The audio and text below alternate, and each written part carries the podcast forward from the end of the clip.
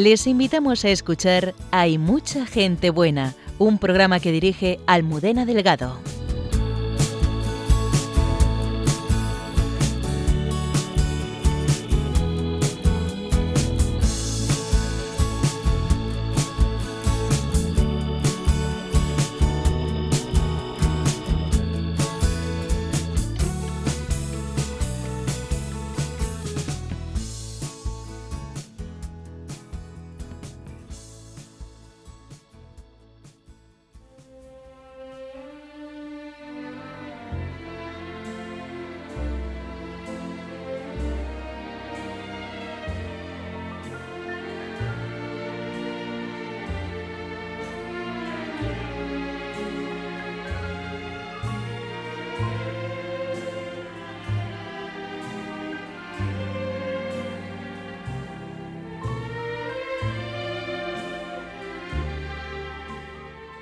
Buenas noches. Son una luz que ilumina de esperanza los rincones más oscuros de la condición humana. Un pequeño grupo de mujeres consagradas a Cristo que van a buscar a la oveja perdida allí donde nadie más se atreve a ir. Son las auxiliares del buen pastor, que revestidas por el hábito de la misericordia aman a Jesús en los más vulnerables y marginados de nuestra sociedad. Esta noche tenemos a Inmaculada con nosotros, para ayudarnos a conocer esta pequeña comunidad de mujeres que hace una labor gigante por los que más sufren en nuestra sociedad.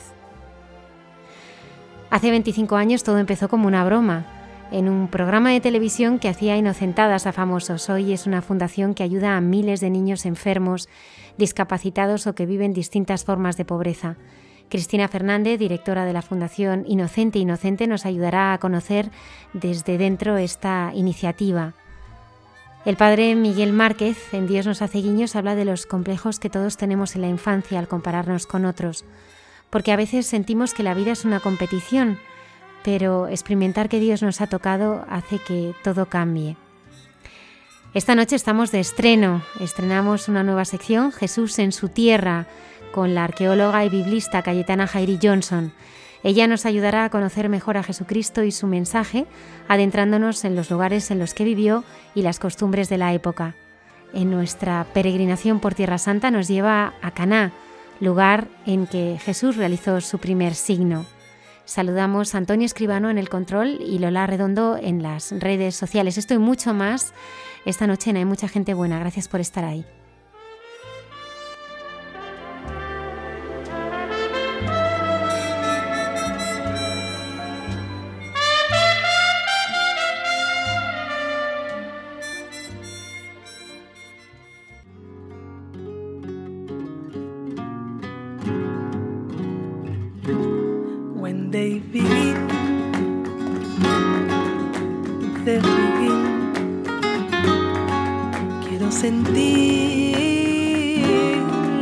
De siempre. Ay, quiero saber si tú aún me quieres. Quiero volver a empezar. When they begin, they begin. Quiero saber qué fue de tu vida Ay, quiero saber si todo se olvida para volver a empezar. Yo que siempre jugué con tu amor hasta el final y segura yo estaba que tú aún me querías. Hoy al ver todo acabó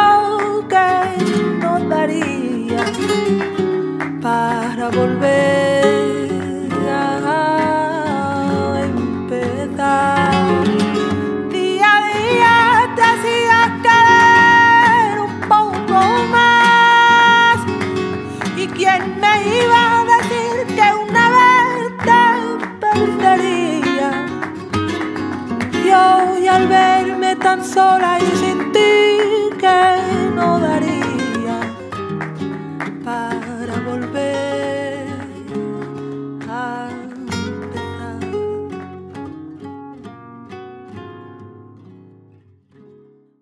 Inmaculada pertenece a las religiosas auxiliares del Buen Pastor, Villa Teresita, una pequeña fraternidad de mujeres consagradas llamadas a amar y ayudar a Jesucristo en el cuidado de sus pequeños, de los más pobres, especialmente a las víctimas de trata.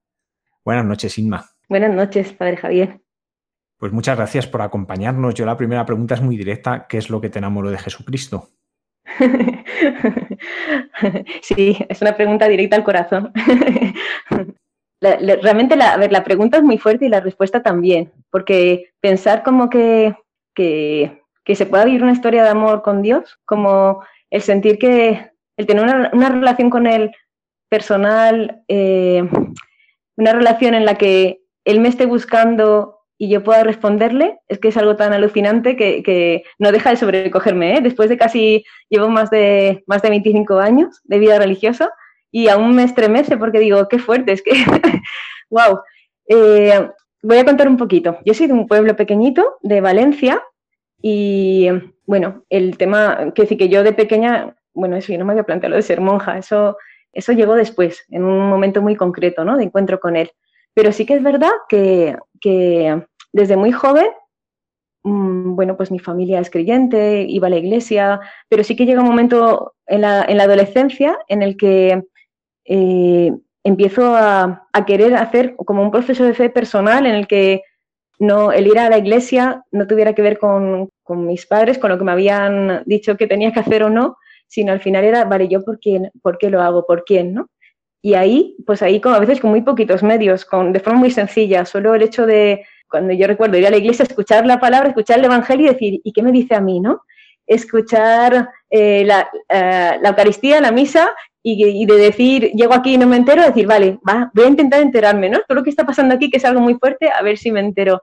Entonces, el empezar como a abrirme a decir, bueno, yo, lo primero es, yo quiero ser cristiana, y si quiero ser cristiana, quiero ser cristiana a tope, ¿no? Como, bueno, ese fue como mi primer, mi, primer paso eh, en ese ir respondiendo a algo eso, que desde luego es una seducción de él, ¿no? Es decir, yo desde pequeñita, algo que sí he bebido es como el sentir que él me llevaba de la mano sentir como que él me ha ido llevando. Entonces, bueno, pues eh, él me ha ido llevando y a veces eso, tirando con mucha fuerza, porque todo ha sido muy precoz. Eso, pues con, con 14 años, 15, cuando la gente me, preguntaba, ¿y tú de mayor qué quieres estudiar? Pues empecé, como el tema de la fe estaba siendo tan importante en mi vida, pues yo, me, eh, pues eso, empecé a pensar, vale, de mayor, ¿qué, qué, qué, querría, ¿qué podría hacer lo más cercano a Dios? Y me enteré entonces que existía la teología. Entonces dije, pues yo pues yo, yo quiero estudiar teología, es como lo más, lo más, yo teología. Y entonces yo estaba en un instituto, mm, el instituto mío era bastante anticlerical, un instituto público eh, donde lo normal, vaya, es como era hablar mal de la iglesia y, de Dios, bastante, en algunas asignaturas sobre todo. Entonces, bueno, me encantaba poder en un ambiente así decir que era cristiana y, y poder dar testimonio de fe. Me daba como, eso, me daba como mucha alegría. Y, y bueno, y en eso, solo el hecho de decir que quieres estudiar de mayor o qué quieres ser y decir que quiero estudiar teología, ya hacía que a mi alrededor se suscitaban preguntas. Siempre lo siguiente que me decían es, vale, pero tú quieres ser monja. Y yo, no, no, no, monja no, no, yo quiero casarme, tener hijos, una vida normal.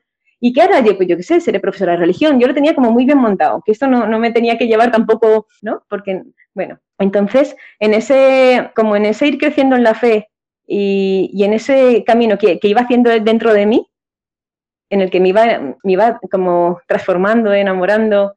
Eh, sí que recuerdo que llegó un momento, y yo tenía entonces 17 años, llegó un momento en el que como, bueno, una noche estaba pensando, planteándome el futuro, ¿no? Diciendo, va, cuando yo vaya a Valencia, a la capital, ¿qué estudiaré? ¿Qué haré?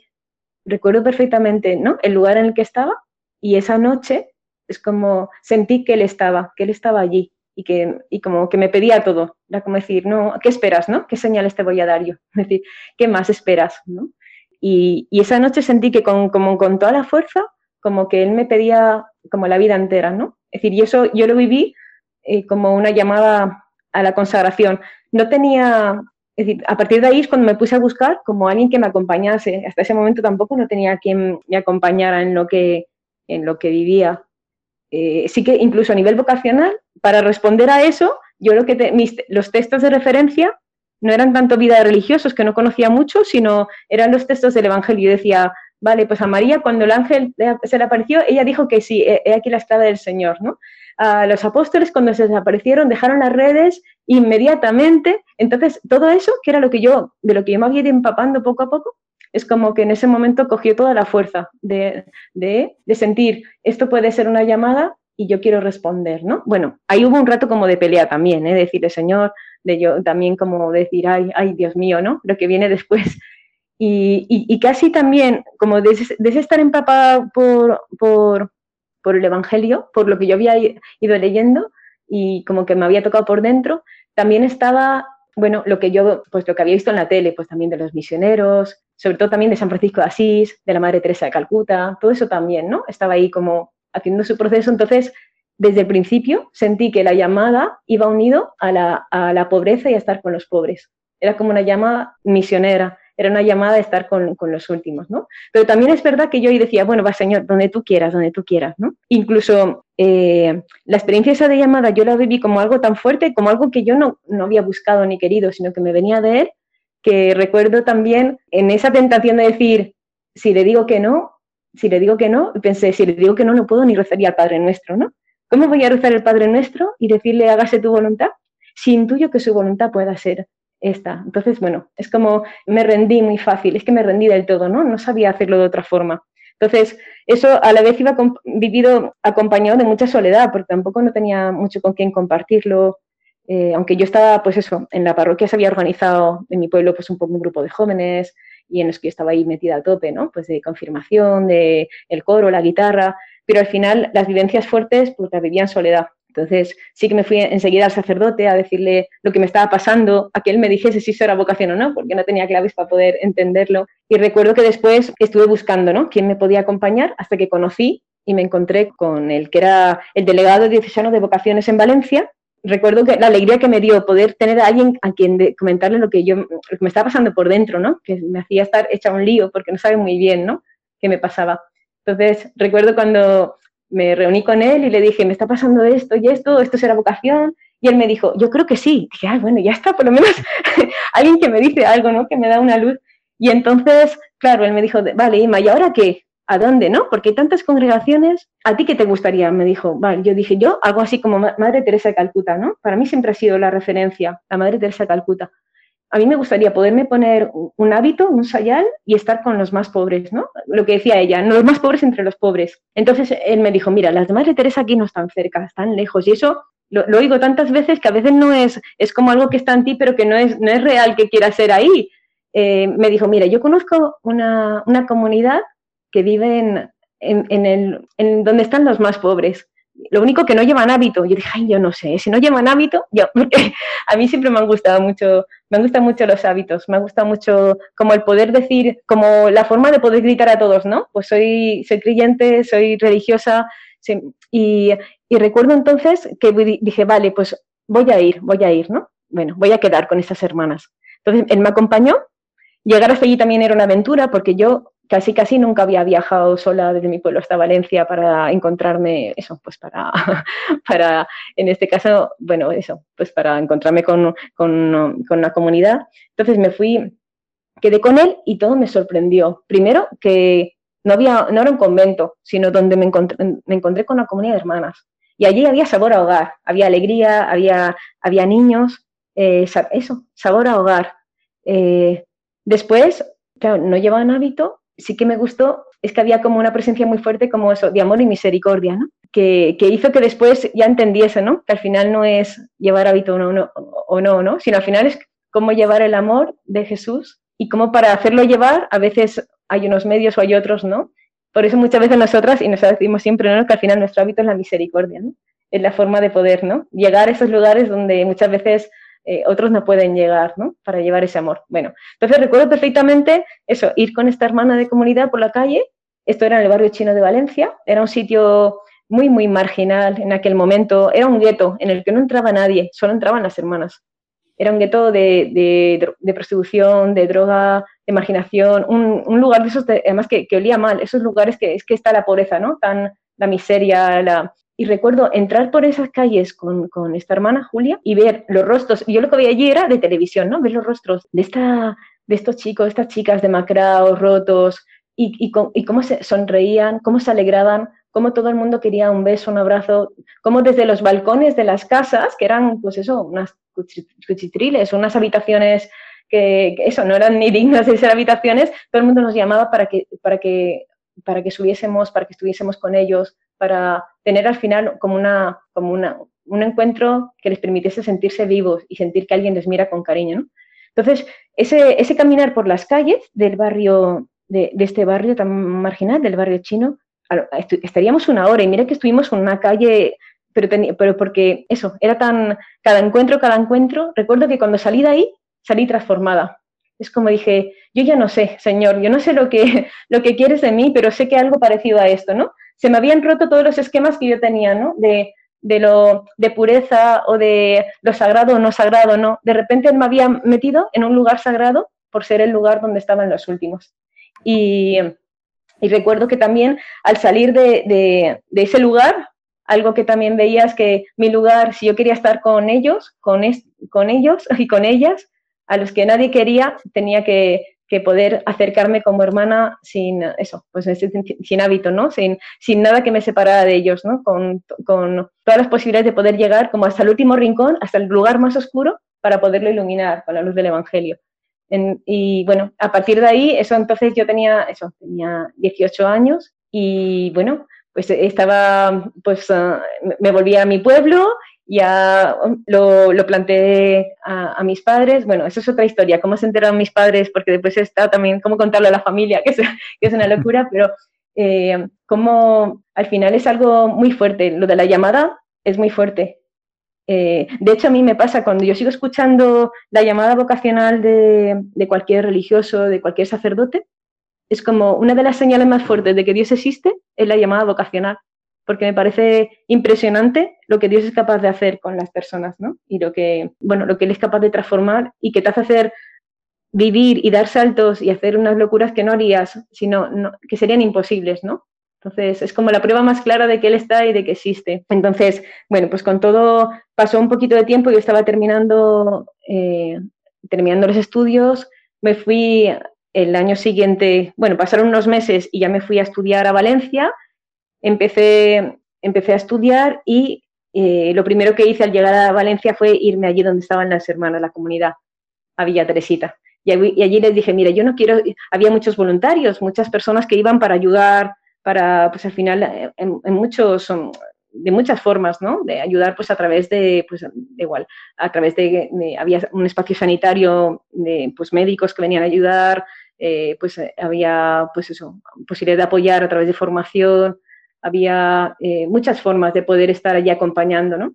Pero yo les dije a las hermanas, yo quiero estar como una de vosotras, entonces yo no quiero ser voluntaria, yo quiero estar y vivir aquí, y vivir, y, me pegaré a vosotras eh, los ratitos que venga para saber cómo es vuestra vida, porque yo quiero saber si está en mi lugar, ¿no?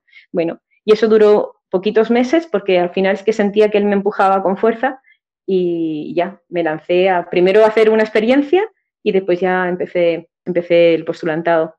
Y la verdad que pues eso, es que no deja de ser algo que me impresiona porque, porque no es que ahora diga desde, desde entonces hasta ahora después de atravesar y vivir, al final como toda relación, ¿no?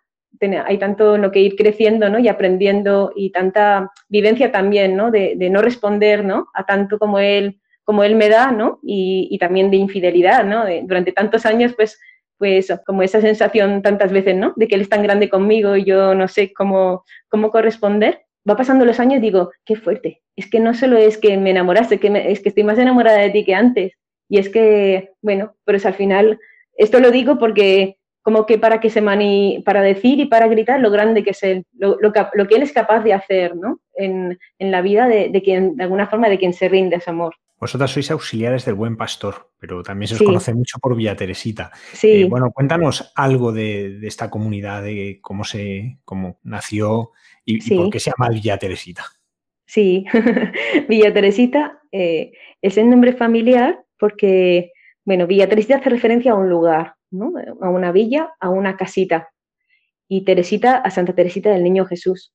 Nosotras, como eso, desde el principio vivimos la espiritualidad de, como de los pequeños, de los pobres del Evangelio, ¿no? La, infancia espiritual de la mano de Santa Teresita, ¿no? Pues como pues esa centralidad del amor, ¿no? Y de y de vivir como confiadas, de dejarnos en sus manos, sabiendo que todo lo que él es capaz de hacer, ¿no? Cuando uno se hace pequeño. El origen surge ya aquí, surge en Pamplona en el año, bueno, en el año 42, la historia es un poquito más larga desde antes. Nuestra fundadora estaba como, ella tenía una experiencia muy fuerte de, la relación con Dios, y a la vez también muy fuerte, como de un corazón compasivo muy grande, ¿no? De querer estar con los que más sufren.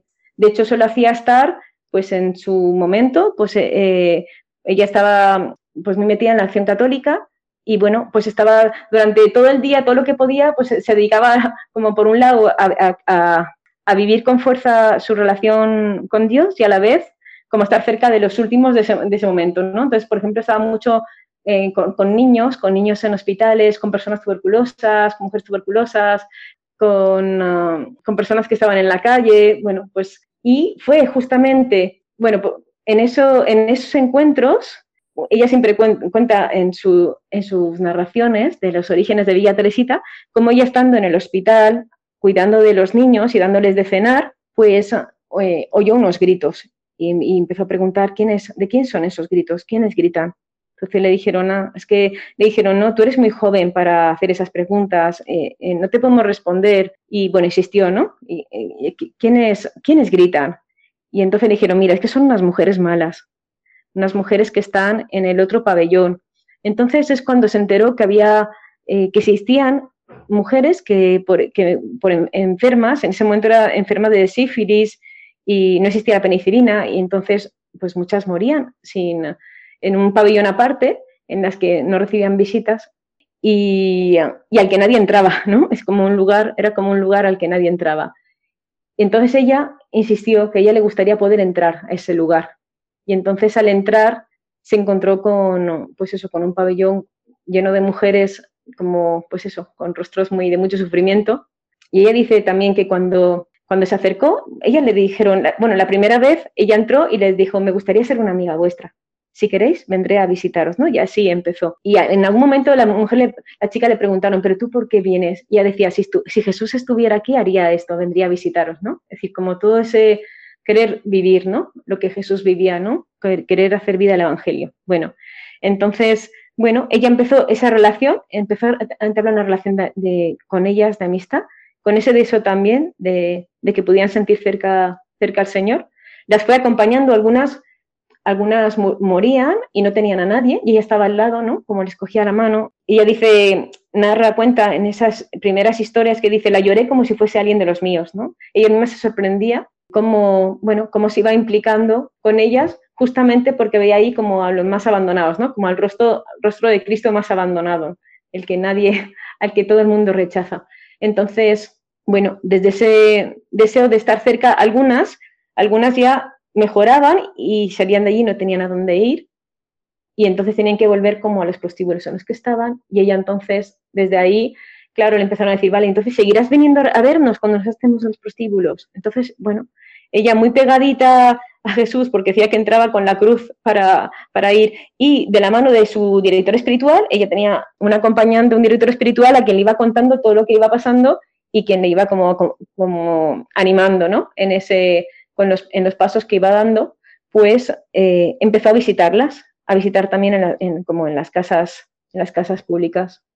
Y bueno, a partir de ahí se fue encontrando, por un lado, con un rostro, eh, con una realidad sangrante, ¿no? De sufrimiento, de rechazo.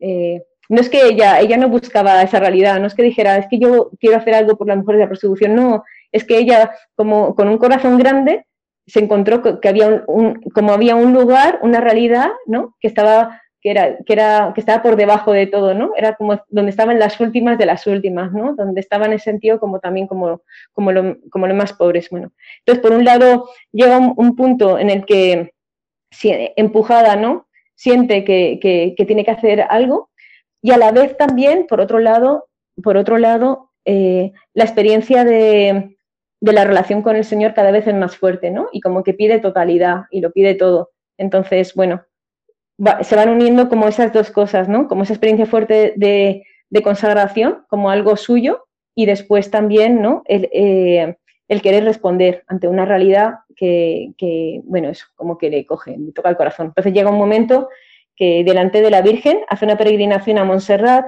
y delante de la Virgen llega un momento que, le dice, mira, madre mía, si, si, es tu voluntad, cuando regrese a Pamplona, eh, me voy a lanzar, voy a decir que sí. ¿no? Es decir, que eh, hasta llegar ese momento fue pasando mucho tiempo porque estuvo la guerra civil, ella se fue al frente a ayudar eh, en todo lo que podía, se alistó como enfermera, no enfermera, pero se alistó como enfermera. Allí conoció también a muchos sacerdotes, tanto en, ese periodo de la guerra civil como eh, especialmente en ese periodo. Entonces, eso ha hecho también que desde el principio, en Villa Teresita, haya como una, una oración especial por los sacerdotes y como una, como una presencia muy fuerte de, unir nuestra vida también a los seminaristas, a los sacerdotes, de rezar por ellos, porque ella, como en, ese, en esa cercanía con ellos, pues también veía mucho también, pues al final también la soledad, lo que sufren, lo que viven muchos sacerdotes, y bueno, pues eso también ha ido de la mano, ¿eh? y, de hecho en nuestra fórmula de consagración eh, hay como, como, una, como una ofrenda también, ¿no? De, de unión con los sacerdotes. Eh, bueno, entonces eh, ella unida al final de la mano de don Marcelino de la Echea, que era el obispo que estaba en ese momento en Pamplona, y se inicia la primera comunidad. Entonces ya la primera casa ya no es, eh, ya se inicia como abriendo un camino nuevo, por decirlo así, dentro de la iglesia, algo que no existía entonces. Y es que, claro, ella en principio no piensa fundar nada, es como que todo le va llevando y se siente empujada a iniciar algo y es el obispo le dice, cuando ella se va al obispo, le dice, me está pasando esto, y es él el que le dice, mira, lo que tú dices, lo que tú, eh, lo que tú planteas, iniciar como una comunidad de vida consagrada que esté cerca de, los más pobres y que pueda ser un hogar para, estas mujeres y que, que, se haga presente en estas realidades de tanto sufrimiento, a mí eso me, me, parece evangelio puro, pero me parece muy difícil. Busca a alguien más y vuelves. Entonces ella se fue, volvió con una amiga suya, se fue al obispo y entonces, bueno, pues ya empezó con la primera, empezó ya con la primera comunidad. Para empezar la primera comunidad, también ella, muy cerquita de, las chicas que iba conociendo, les preguntaba, ¿vosotras qué queríais también? ¿no? Porque iba unido como la, experiencia fuerte de vida consagrada con la experiencia de querer ser un hogar de esperanza para quien, quienes no la tenían, ¿no? De ser un, un lugar de amor para quienes no lo tenían, quienes eran rechazadas, ¿no? Bueno, entonces ella muy atenta como a ellas, les preguntó, ¿vosotras qué querríais? Y ellas le decían, ¿no? Le decían, ay Isabel, si nosotras, nosotras querríamos, querríamos salir de esta situación, pero a nosotras no nos descontentos. Nosotras, si tuviésemos un lugar donde vivir como una familia, nosotras daríamos un paso adelante, ¿no? Como un lugar donde pensar que otra vida es posible, donde poder soñar, ¿no? Donde poder eh, aprender un trabajo, donde poder, bueno, entonces de alguna forma las primeras casas se fue como, lo fue soñando junto con ellas, ¿no? Entonces, la primera casa se inauguró en, la, en San José y, siempre, como decía, de la mano de la realidad. Es decir, ella en San José fue porque esa misma noche había una, chica que se estaba muriendo en el hospital, pero le dieron el alta y no tenía dónde ir y entonces la, la comunidad la acogió esa noche. Entonces ya se, como la pusieron todo en manos de San José y empezaron con esa noche ya acogiendo a esta primera chica. Esa chica murió a los poquitos días pero les dijo a, la, a, la, a, Isabel y a otras de las hermanas que estaban allí, les dijo, mira, he llegado aquí y esta es una casa de Dios que me recibe, solo por mí, solo porque yo, ella lloraba, ¿no? Por, haber podido morir así, ¿no? Y que, pues en este caso también, un sacerdote la pudo confesar, pudo estar como, sentirse como, como recibida por Dios. Eh, ella decía, solo por mí, solo por mí ha valido la pena todo esto, ¿no? Porque para, para iniciar y crear la primera casa pues ella, nuestra fundadora, tuvo, que sufrir mucho porque al final era algo como que al juntarse con los excluidos, con los marginados, también ella fue marginada y excluida, ¿no? Es como el ir, por las calles con las chicas, el, juntarte y el salir a, su encuentro, el pisar determinados lugares, le hizo que todas sus amistades la fueran dejando. Ella era de una, familia acomodada y es como que se fue como quedando fuera de todo, ¿no? Eh, fue perdiendo todo para encontrarse con ellas y fue perdiendo todo al final también por, por, Cristo, ¿no? Entonces la primera casa fue una casita que era, eran como pequeñas casitas que se llaman cada una villa. Entonces, como la idea era que fuese una casita más, por eso lo de villa. Y Teresita ya, como te decía, ¿no? Como viviendo esa espiritualidad. Entonces, ¿qué pasó? Que después ya todas las casas que se fundaron después, todas se llamaron Villa Teresita, ¿no? Desde esa, desde esa espiritualidad de Santa Teresita, el Niño Jesús. y también desde el principio unido eh, vivimos con fuerza, ¿no? Con mucha fuerza, el sentir que quien nos convocaba era Jesús y que era Jesús buen pastor que nos enviaba justamente a aquellos lugares, ¿no? Que nadie quería ir, ¿no? Que nos enviaba a cuidar de sus pequeños, que nos hacía, que nos invitaba a como a ser presencia viva, ¿no? De su amor, pues en los lugares donde están los no amados.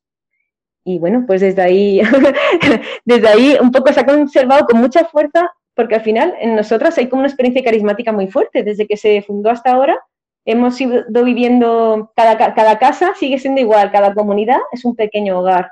Eh, nosotras no tenemos colegios, no tenemos obras grandes, no tenemos, eh, pues eso, no tiene cada uno un trabajo con un horario, con un sueldo, con un... No, vivimos totalmente en una, viviendo como en una misión de amor, en una misión de llevar, de llevar el Evangelio de anunciar el Evangelio ¿no? y de ser presencia viva de, del amor de Cristo entre los más pobres. Y, eso se concreta en que cada una de nuestras comunidades es un hogar, ¿no? un lugar de esperanza, en el que otra vez cada persona, cada chica, cada mamá es recibida como un tesoro, ¿no? como eso, como lo más grande, como lo valioso, ¿no?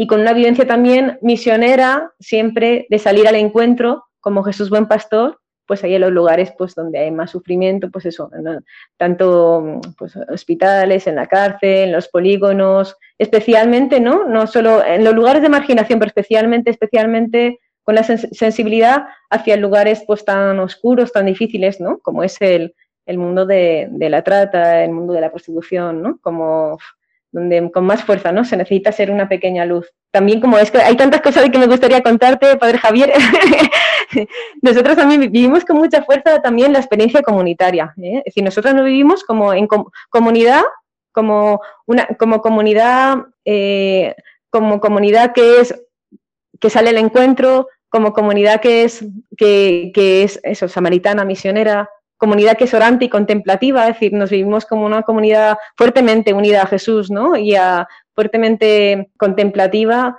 por la vivencia fuerte de oración y también porque al final estamos todo el día en contacto con el cuerpo de Cristo, todo el día, ¿no? Todo el día porque estamos cerca, ¿no? De, de, de los que sufren. Y también eso como comunidad que en su propia entraña, ¿no?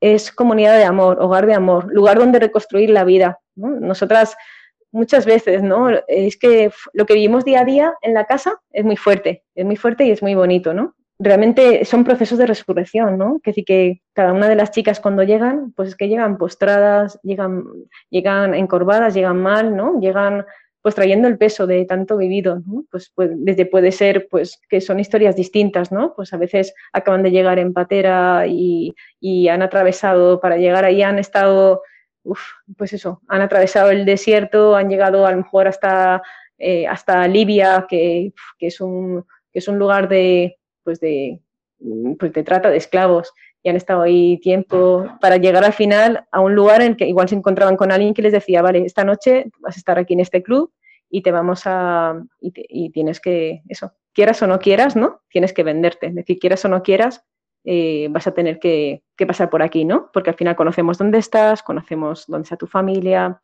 eh, bueno, y realmente al final es como que tocas la maldad, ¿no? Tocas el pecado, tocas como eh, lo, como lo tremendo, ¿no? Del ser humano, la fragilidad, ¿no? Que al final acaba como machacando y haciendo daño, ¿no? Pues a los, pues a, a los más frágiles o a quien tiene menos oportunidades. Es verdad que en la casa eh, al final acompañamos y acogemos a, muchas mujeres, ¿no? No todas han estado en situaciones de trata o de persecución, pero todas sí han vivido historias de mucho sufrimiento.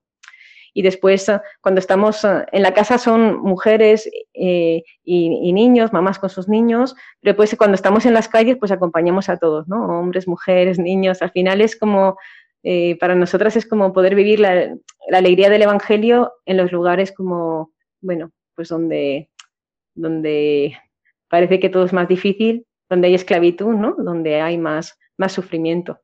Y lo que es fuerte es verdad, que se puede vivir y que se vive, ¿no? No es que se vive esa alegría, ¿no? Porque al final es un don, es eso es un don suyo.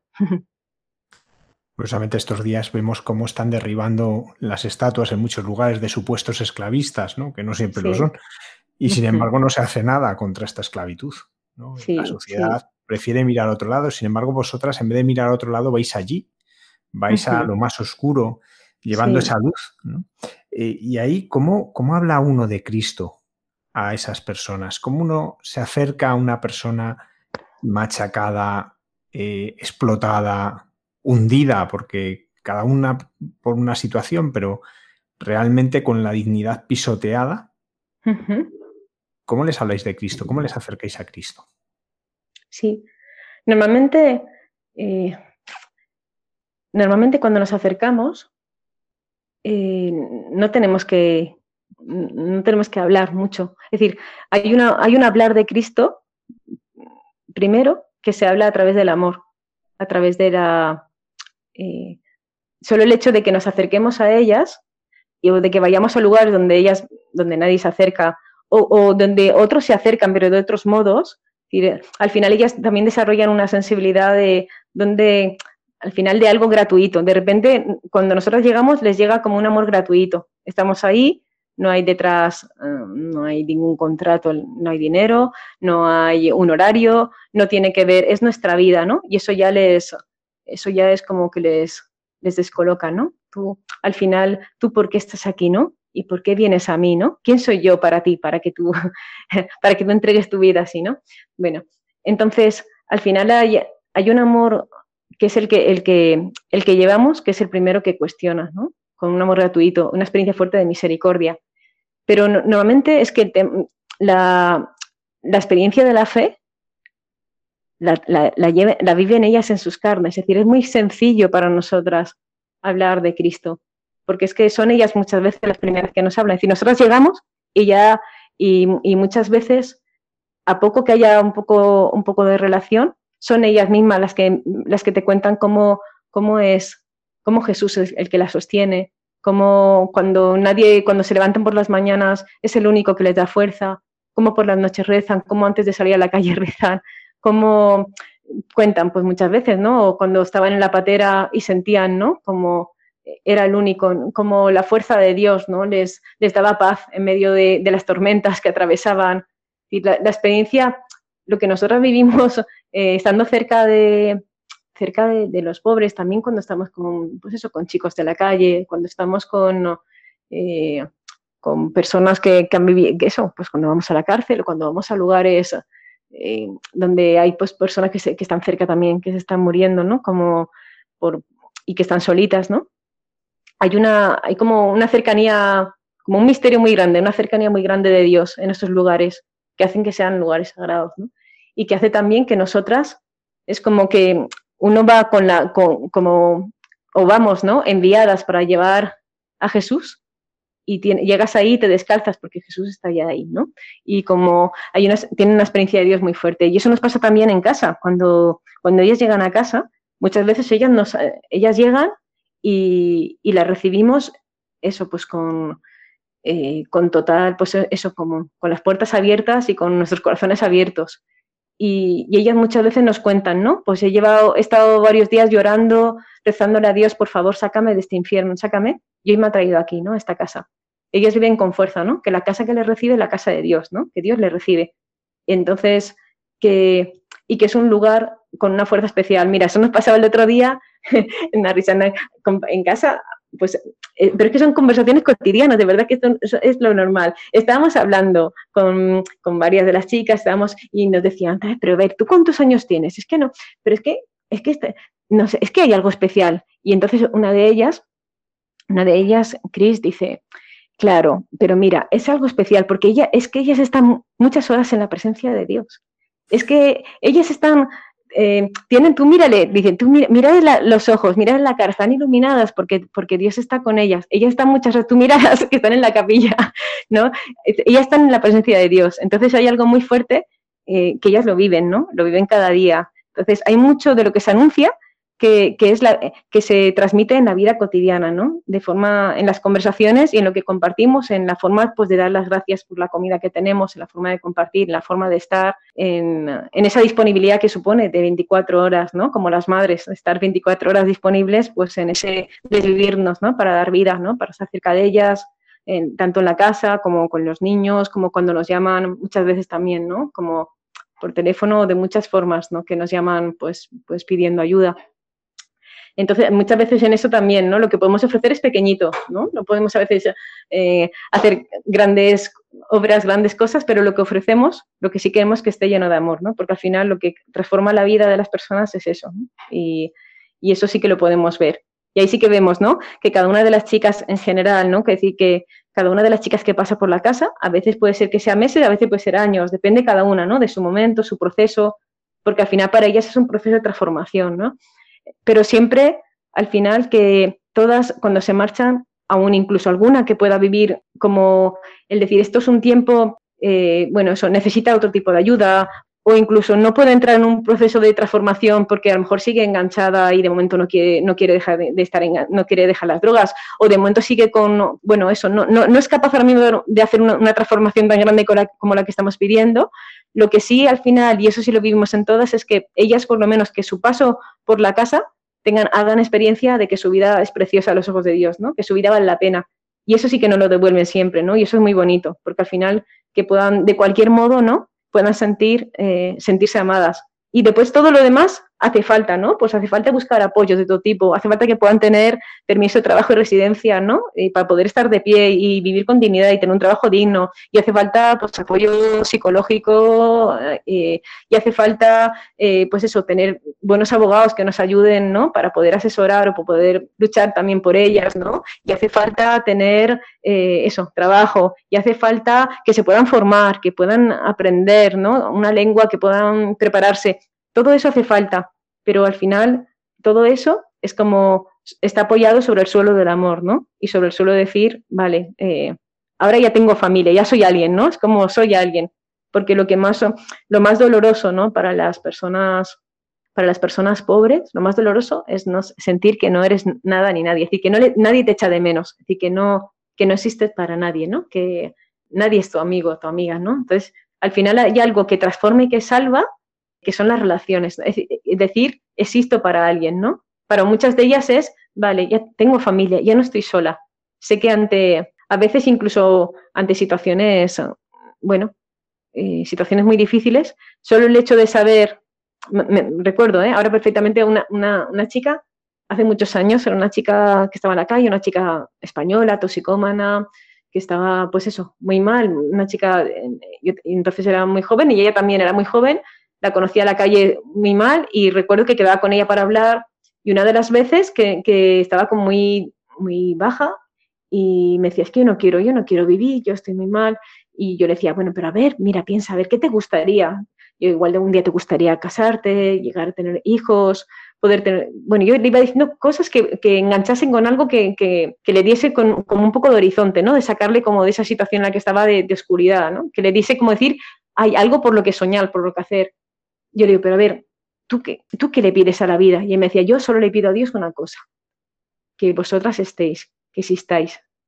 ¿no? Es decir, yo entonces lo que, recuerdo me impresionó mucho, porque yo le estaba todo diciendo, pues no sabía ya qué decirle para, para levantarla como del suelo en el que estaba. Y ella me, decía, lo, que lo único que yo pido es que vosotras estéis, ¿no? Es como saber que no estoy sola, saber que hay alguien a quien yo puedo acudir, ¿no? Alguien que, que me, eso, que me mirará a los ojos, que, me, de, que de forma incondicional no me va a juzgar, alguien que me va a querer, alguien para quien mi vida es importante, ¿no? Y eso nos ha pasado muchas veces, ¿no? Y eso, eso, eso es impresionante, ¿no? El poder, para nosotros es la alegría de ser familia, la alegría de, de, poder hacer vida también el Padre Nuestro, no sé. Irma, vosotras vais a los polígonos en la noche cuando nadie honrado quiere ir, ¿no? Eh, cuando casi todo el mundo eh, huye vosotras vais y vais a la búsqueda de las chicas que sufren la trata. Pero claro, junto a esas chicas que sufren la trata está quienes pisotean su dignidad, quienes abusan de ellas, quienes las utilizan, quienes las cosifican. ¿Cómo vivís ese aspecto de encontraros con el mal de frente? Vuestra fundadora supo ver en aquellas mujeres malas que no eran malas, pero que sufrían un mal muy profundo. Sí. ¿Cómo, ¿Cómo lo podéis vivir vosotras? ¿Cómo se vive frente a un mal tan tremendo que, nos, que nos desborda sin caer en, ese rechazo, en ese odio hacia la persona que lo causa. Sí, la, pregunta es muy buena. Eh, al final eso tiene que ver con el misterio de la cruz. primero, yo creo que nosotras podemos vivir lo que vivimos porque, es porque somos enviadas, es decir, como no estamos, es decir, no es que nosotras digamos, ahora vamos a hacer esto, o ahora nos vamos aquí, o ahora vamos a montar un proyecto, no. Nosotras sentimos, estamos aquí por ti, Señor, pues tú nos irás marcando el camino. Entonces, sabemos que, que, somos instrumentos en sus manos, ¿no? Y que, y que le vamos a ayudar a Él. Y muchas muchas veces en eso decimos, mira, eres tú, ¿eh? es decir, Él es el que salva, Él es el, que... Eh, el que puede abrir caminos de, esperanza, de luz en situaciones de mucha tiniebla y nosotras le podemos ayudar a él, ¿no? Bueno, y eso da mucho descanso porque es como le ayudamos a él. Es decir, el peso recae sobre él, ¿no? Esto lo podemos vivir primero en comunidad, solo en comunidad, me refiero, en comunidad podemos apoyarnos unas a otras eh, como, bueno, pues para poder mirar de alguna forma, ¿no? Pues el pecado, el mal. En comunidad podemos sostenernos porque es comunidad de amor y porque es comunidad de, como de oración, ¿no? Y en esa confianza de, de que unidos a Él en la cruz, unidos a Él en su dolor, ¿no? Que es el único, ¿no? El Cordero de Dios, ¿no? El que llega al profundo del pecado, al profundo del mal, ¿no? Y lo transforma y lo redime. Es como el único que puede quitar el pecado, ¿no? Unidos, unidas a Él, pues de alguna forma estamos colaborando, ¿no? En su, como en su, en su obra redentora, ¿no? Estamos colaborando en, poder atravesar ese mal, ¿no? Y poder anunciar eh, y sembrar, pues, amor, luz y, y que nazca vida, ¿no? Y por eso decía que, a través nuestra, ¿no? Pues que al final la, fuerza de la resurrección tenga más, y la vida suya sea más fuerte, ¿no? Que el mal, que el pecado, que la injusticia. Eso es real porque lo vivimos en nuestras carnes, que decir que eso es así. Es verdad que también la vivencia del, pecado de la fragilidad también eh, la vivimos cada una, ¿eh? que decir que somos pecadoras y frágiles. El tema también del pecado no es que otros son los pecadores, es que pecadores somos todos, ¿no? Y en la medida, y todos eh, colaboramos de alguna forma a, que sea pues al mal de nuestro mundo, ¿no? Y, por eso también, y eso es lo tremendo cuando piensas, ¿no? Señor, si yo que soy tan privilegiada, ¿no? Que me has cuidado tanto, que me quieres tanto, que tantas personas me, eso, pues me quieren, que he tenido tantas, que he tenido una familia, que he tenido posibilidad de estudiar, que tengo una comunidad, que, que puedo hacer ejercicios espirituales, que, y aún me queda tanto para cambiar, ¿no? Y tanto para, ¿no? Si, si si con todo eso, madre mía, ¿no? Pues hay como una parte también de experiencia importante de, mi propio pecado, ¿no? Y de la misericordia de Dios conmigo, ¿no? Para también ser misericordiosa con, los demás, ¿no? Y para poder ver que, bueno, eso, es decir, que, eso, que no podemos juzgar, ¿no? Eso no quita, ¿no? Toda esa parte no, quita para decir, bueno, eh, la trata es una realidad totalmente, ¿no? Eh, de injusticia, es decir, de, machacar al ser humano ¿no? y de, utilizarlo. ¿no? Lo tremendo de la trata es que hay como una red organizada ¿no? del mal que explota a otros hermanos, a los que somos hermanos, es decir, los explota poniendo el dinero por encima de todo ¿no? y, utilizando, eh, machacando, ¿no? utilizando eh, al ser humano en beneficio propio sin, y dándote igual todo, ¿no? Porque al final es todo, da igual que se la trata, pues da igual la prostitución, eh, también hay trata de tráfico de órganos, hay trata de todo, me refiero al final es, la persona me da igual, ¿no? Es un medio y lo, importante al final es el negocio que se puede hacer, ¿no? Y lo tremendo es que hay un negocio montado alrededor de todo esto, ¿no? y que al final incluso podemos hasta normalizarlo, ¿no? Y al final es un negocio que se aprovecha ¿no? de quien es más frágil, se aprovecha de quien e, tiene menos oportunidad, de quien es más pobre. Es un negocio mundial ¿no? que mueve a personas y que las mueve en función de beneficios. ¿no? Entonces, vale, pues sí, es un pecado estructural súper potente, ¿no? pero que al final ese es el, pecado gordo. ¿no? Después está como, como todos de alguna forma, ¿no? en la medida que lo que le pasa a mi hermano o a mi hermana que está al lado o a quien me encuentro por la calle o ante una realidad así, ¿no? Tan sangrante, en la medida que mi corazón está duro, en la medida que no, que no respondo, pues también estoy colaborando, ¿no? Es como decir, vale, no, por eso es tan importante, ¿no? Poder vivir todo esto, pues con reconociéndonos también, pues que, que el único realmente que puede hacer ese camino, ¿no? Es el Señor, ¿no? Que es Jesús.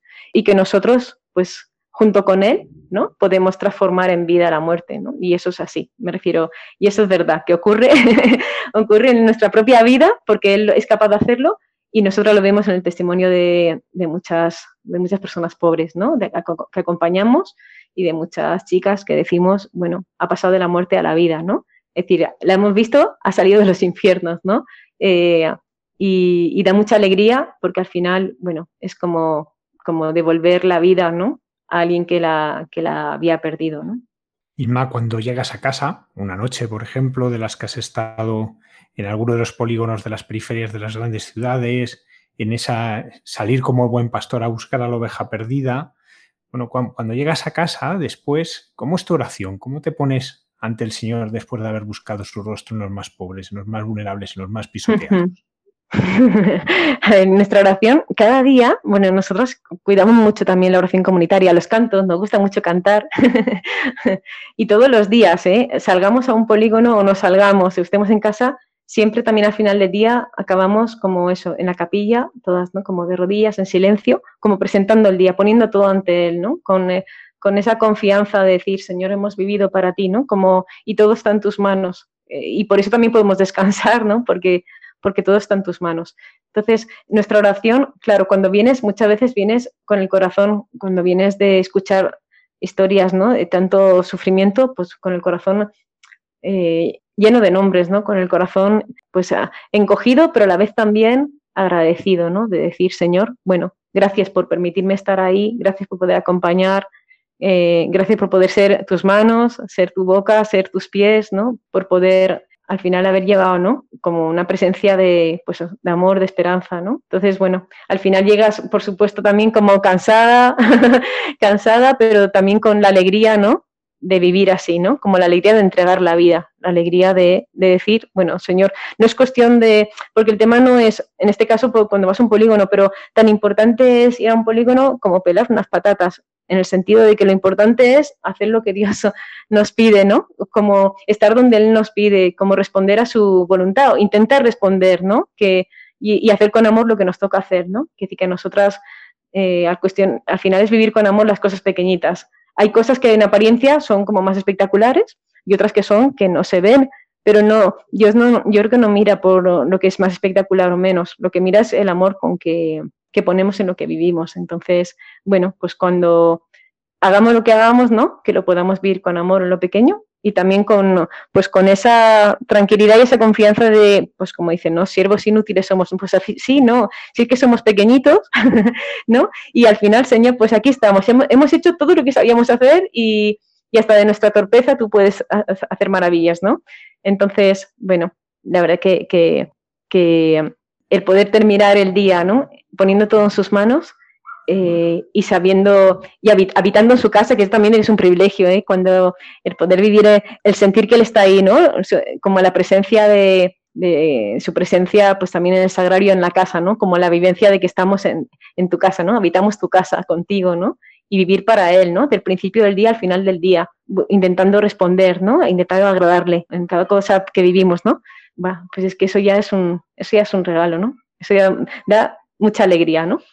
Pues la alegría de ser, de ser suyas cuando vas al polígono o cuando pelas patatas. Cuando estás haciendo una cosa que es muy espectacular, a lo mejor, a los ojos del mundo, o cuando estás haciendo algo muy pequeñito que nadie sabe y queda en lo oculto y que solo el padre que está en lo escondido, cuando te, te ve, ¿no? Él, solo él sabe. Bueno, pues al final es un aprendizaje de cada día, ¿no? De intentar vivir con amor y, y bueno, sí, al final las cosas que podemos hacer nosotras, a veces es verdad que desde fuera pues queda muy ahí, wow, madre mía, hacer esto, ir. Bueno, al final es muy sencillo, ¿eh? Para nosotras igual, vivir en casa no es nada, no hay que ser superhéroes, ¿eh? ni heroínas, no hay que hacer, no, lo que vivimos son cosas muy... Y nosotras uno se sitúa y piensa, madre mía, una víctima de trata. No, cuando estás delante, pues ves, ves, ves a Rose, o ves a Mari, o ves a, Cintia, o ves lo que ves es a una persona con su, eso, con su rostro, eh, con su necesidad de, afecto, con su, con su vida truncada, siendo tan joven, con 18 años o 19, con sus ganas de... Entonces, no es, todo es muy sencillo, me refiero, eh, nuestra vida en sí es una vida muy sencilla y lo que y lo que vivimos realmente sea al alcance de al alcance de todos, ¿no? No es algo que haya que ser, ¿no? Pues gente de pasta especial, ¿no? No, simplemente es una cuestión de, bueno, es una cuestión de amor, así. ¿Y cómo vivís la presencia de la Virgen María en vuestra casa, en vuestra vida, cuando salís eh, a la búsqueda del más necesitado? Sí, pues desde el principio de la fundación, María ha estado siempre, siempre muy presente. Es decir, nuestra fundadora siempre tenía una devoción mariana eh, muy grande y, nos fue transmitiendo como el celebrar las fiestas de la Virgen con, mucha, con mucha alegría, como hacer fiesta. También nosotras, por ejemplo, algo que también es como y eso como y eso también ocurre quiere decir que cuando se acerca de la gente sencilla pobre eso también es en general es así y es que aprende a celebrar a hacer fiesta es como hacer fiesta por cosas súper sencillas porque caes en la cuenta que hasta lo más sencillo es una fiesta. Entonces, bueno, pues eh, eso, pues da igual. Comes cualquier cosa en casa, es fiesta. Que has conseguido empadronarte, es fiesta. Que eh, eso, que ya hoy he podido, eh, he podido sacarme una muela porque es fiesta. Que al final puedo comprarme las gafas que no podía ni ver y ya tengo, es fiesta. Que esta noche ya he podido dormir sin miedo, sin pesadillas, es fiesta. Es decir, es como celebrar, ¿no? Cada signo de, de su presencia, signo de resurrección, signo de vida. Entonces, digo por esto porque al final bueno, eso, todo el tema de celebrar las fiestas de María, ¿no? Eh, como importantes. Nuestra fundadora, de hecho, ella siempre hacía que los días de María, las fiestas de María, eran días de los que especialmente ella salía, salía como a visitar los, pues eso, como los lugares así como más difíciles, porque decía hay como una compañía especial de María, ¿no? Para poder ir. Y después eso, pues al final, nosotras todos los días, ¿no? Le rezamos a María y la tenemos presente y cada vez, incluso en muchos momentos, ¿eh? a veces tenemos que ir a hablar eh, con, con, una chica, una situación difícil que nos toca o tenemos que, y siempre antes rezamos a María o una de nosotras está rezando mientras, mientras la otra va a hablar porque, sabes, necesitas como unas palabras especiales, una fuerza especial porque tienes que afrontar algo difícil. Entonces María está muy presente y nos acompaña mucho. Ella está ahí cada día. Ilma, ahora también estáis en las redes sociales compartiendo vuestra experiencia de encuentro con Cristo.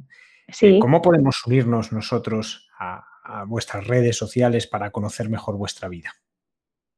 Sí, bueno, eso fue a raíz de hace un tiempo. Mm, empezamos, bueno, eh, amigos y amigas que nos conocían nos decían, es que tenéis que estar en las redes, que no puede ser, porque al final, como tenéis que estar en las redes sociales y al final es compartir el tesoro de lo que vivís, que no es vuestro, ¿no? Es como, bueno, entonces ya nos animaron, que sí, teníamos que ver, teníamos que estar ahí. Entonces, desde hace un año así más o menos, estamos en, Instagram y en Facebook y vamos compartiendo, eh, pues, al final la vivencia que, tenemos, ¿no? Pues de, como esa alegría de vivir el Evangelio, ¿no? De, de estar cerca, de, cerca de, los últimos, ¿no? De, como de los preferidos del Señor.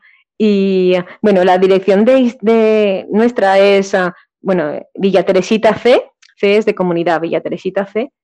Y, y bueno, y cada vez vamos, como, como también a través de los jóvenes que nos van respondiendo, pues ofreciendo cosas. Por ejemplo, ahora la semana que viene queremos ofrecer una experiencia que, bueno, pues al final como una experiencia online, ¿no? De, de poder compartir con nosotras, ¿no? Tanto oración, música, testimonios, misión y pues tanto el, el, 29, el lunes 29, el 1, el 3, el 5, vamos a tener pues conexiones e ir, ir colgando en las redes pues, ah, pues algunos vídeos en los que compartimos, ¿no? La experiencia de cómo Dios, ¿no? Se revela en los pequeños y de tanto, lo, tanto de lo que nosotras pues podemos bueno, podemos vivir. Al final es verdad que en lo de las redes a veces es algo pequeñito, no puedes ofrecer mucho más, pero bueno, siempre para nosotras es lo que te decía, eh, decía antes Padre Javier, es como decir, hay algo que no es nuestro, ¿no? Que, lo recibimos y que sentimos que lo tenemos que compartir, ¿no?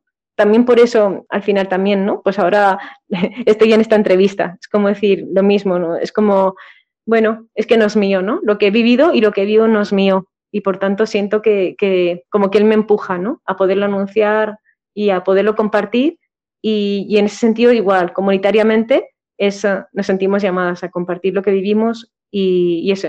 Y bueno, y que, nos encantaría también, ¿no? Que vosotros también podáis um, acercaros, conocer, compartir y bueno, que nos podéis encontrar también ahí, seguir ahí, ¿no? Tanto en Instagram como Facebook o en la página web es www.villateresita.org. No sé si también también te puedo dejar, eh, puedo dejarte, Padre Javier, mi teléfono y si alguien después también quiere contactar por teléfono, pues también lo puede tener. Por supuesto. Si cualquiera que es, nos puede escribir al correo del programa. Hay mucha gente buena, arroba radiomaria.es y nosotros les proporcionamos la manera de comunicarse contigo.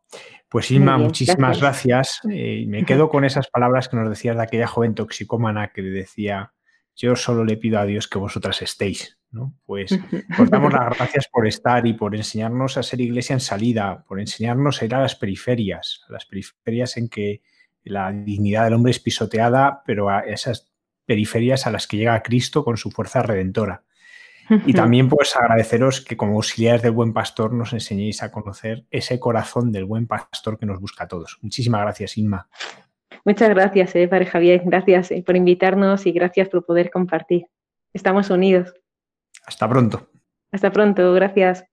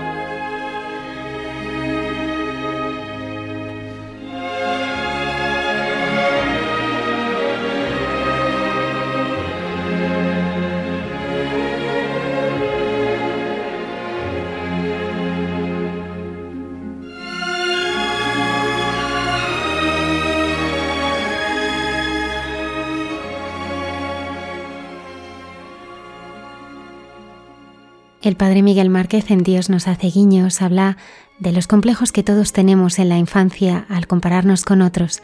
A veces sentimos que la vida es una competición, pero cuando experimentamos que Dios nos ha tocado, esto hace que todo cambie.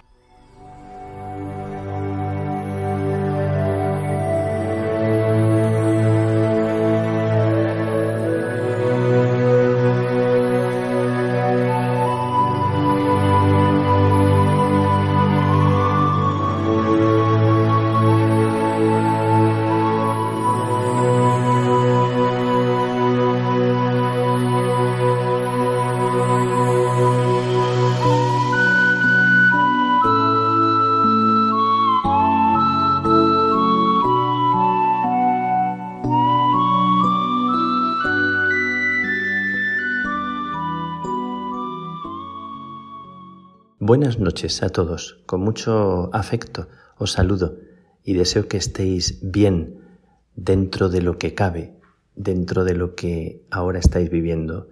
Seguramente nunca es una paz como desearíamos y casi siempre la vida está tejida con hilos que, que son hilos entrecortados, hilos a veces deshilachados.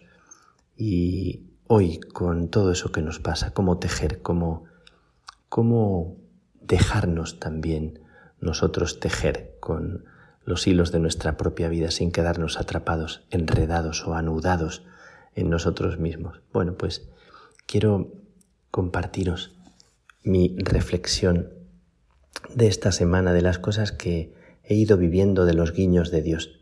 A mí nunca me tocaba casi nada de pequeño en suerte, tenía esa impresión. Yo creo que todos tenemos la impresión a veces de que no tenemos fortuna, de que no somos agraciados y se van generando en nosotros como complejos. Yo siento que desde pequeñito tenía muchos complejos. Yo estaba entre una hermana mayor que yo, que era y es una mujer muy dispuesta, muy resuelta, muy emprendedora, muy organizada, y un hermano que venía detrás, que era un guía turístico ya de pequeño con vocación de guía, de comunicador, un hombre conversador y simpático, un hombre que se ganaba a la gente.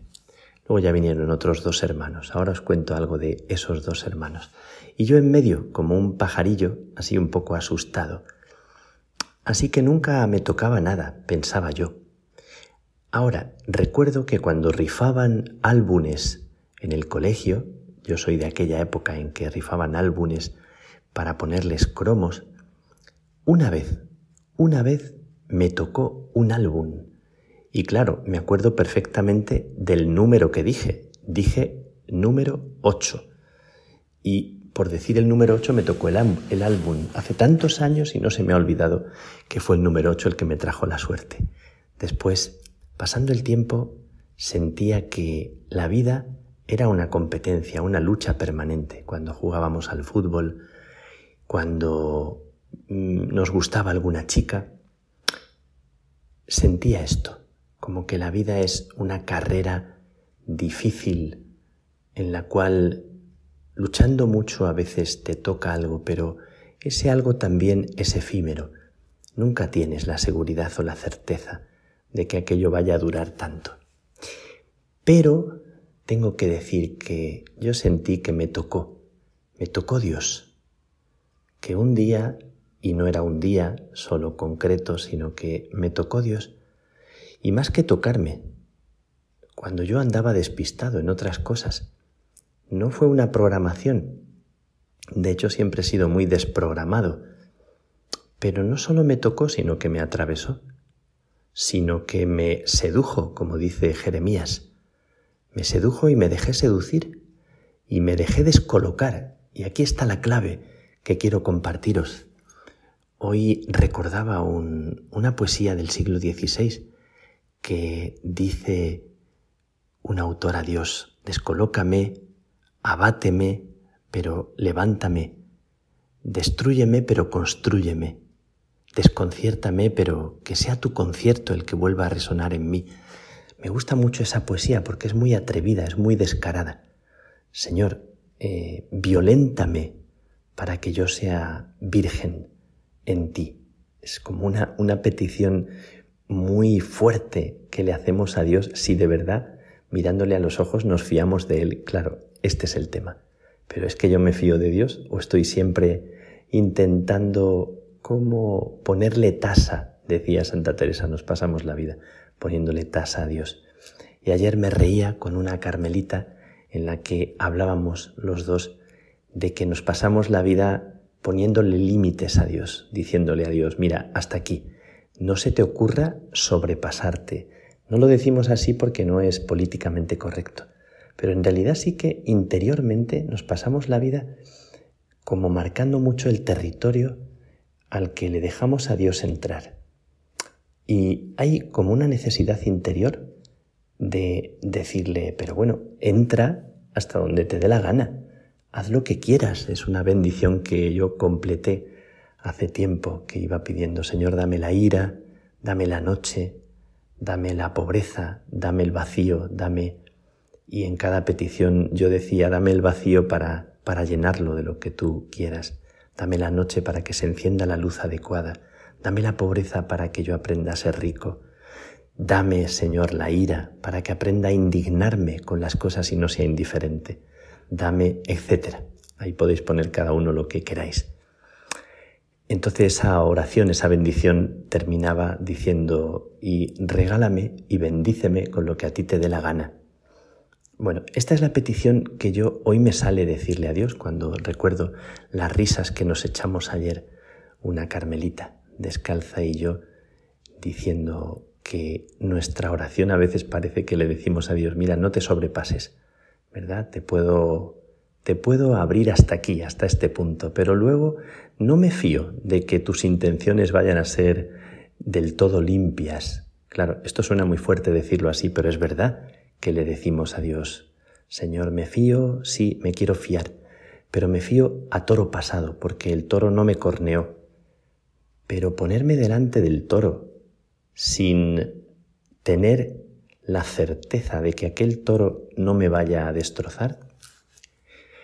Así que a mí Dios me tocó, me tocó, me hirió, me atravesó y me dejó tirado aquí en un territorio abierto a lo que yo no imagino, y me dejó, después de un tiempo, estoy a punto de vivir la experiencia de un capítulo de los religiosos, que es donde se vuelve otra vez a elegir los cargos. Yo llevo tiempo, años en un cargo, estoy como por dentro frotándome las manos pensando que voy a dejar de ser provincial.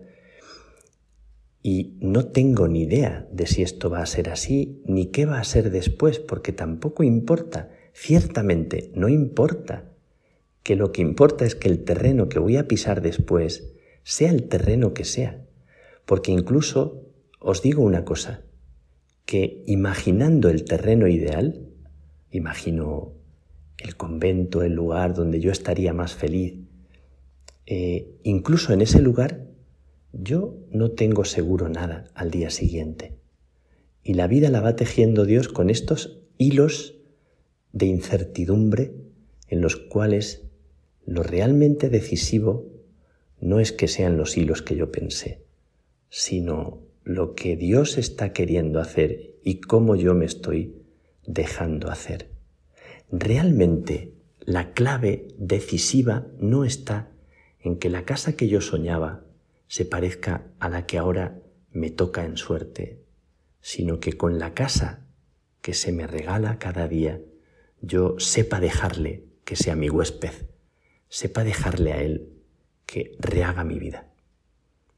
Estos días estoy encontrándome con personas que su casa se deshace. He hablado mucho este tiempo de personas que partían, de, de jóvenes, de niños, de ancianos, cuando me ha tocado ser capellán o atender a personas del coronavirus. Ayer estuve con Luis. Luis es un carmelita que tiene ELA y su vida pende de mucha fragilidad. Ya no puede caminar y depende de personas que le cuidan como ángeles, ¿verdad? Está Miriam y está una enfermera de ojos azules como el cielo, que es una mujer expeditiva, que va directa al grano. Ayer en Urgencias de Sevilla estaba con Miriam yo y ella se acercó rauda y veloz. Miriam hizo ademán de presentármela y ella casi ni me miró y dijo rápidamente, pero ¿dónde está él?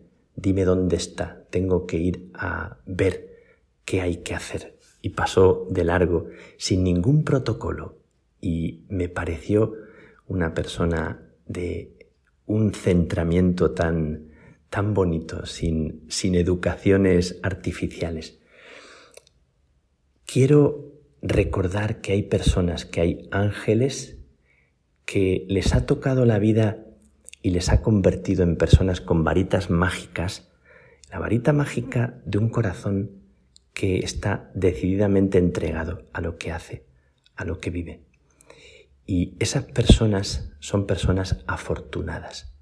Seguramente cada una de ellas ha tenido, tiene o tendrá la sensación de que no les ha tocado en suerte gran fortuna y sin embargo son personas que atesoran una riqueza preciosa. Quiero dar gracias a Dios porque en medio de situaciones que nos cuentan estos días de una forma especial, de personas que mueren inesperadamente, Pili, una amiga de mis hermanas esclavas carmelitas que aparece muerta en su oficina hace dos días o tres, están destrozadas, tiene tres hijos. Pili, inesperadamente, y me decía, Fátima, mi hermana, mi hermana de, de Carmelo, esclava carmelita, decía cómo la vida en un punto se nos va y nos damos cuenta del valor de las cosas y que la vida está hecha de cosas que realmente merecen más la pena de lo que imaginamos y no valoramos.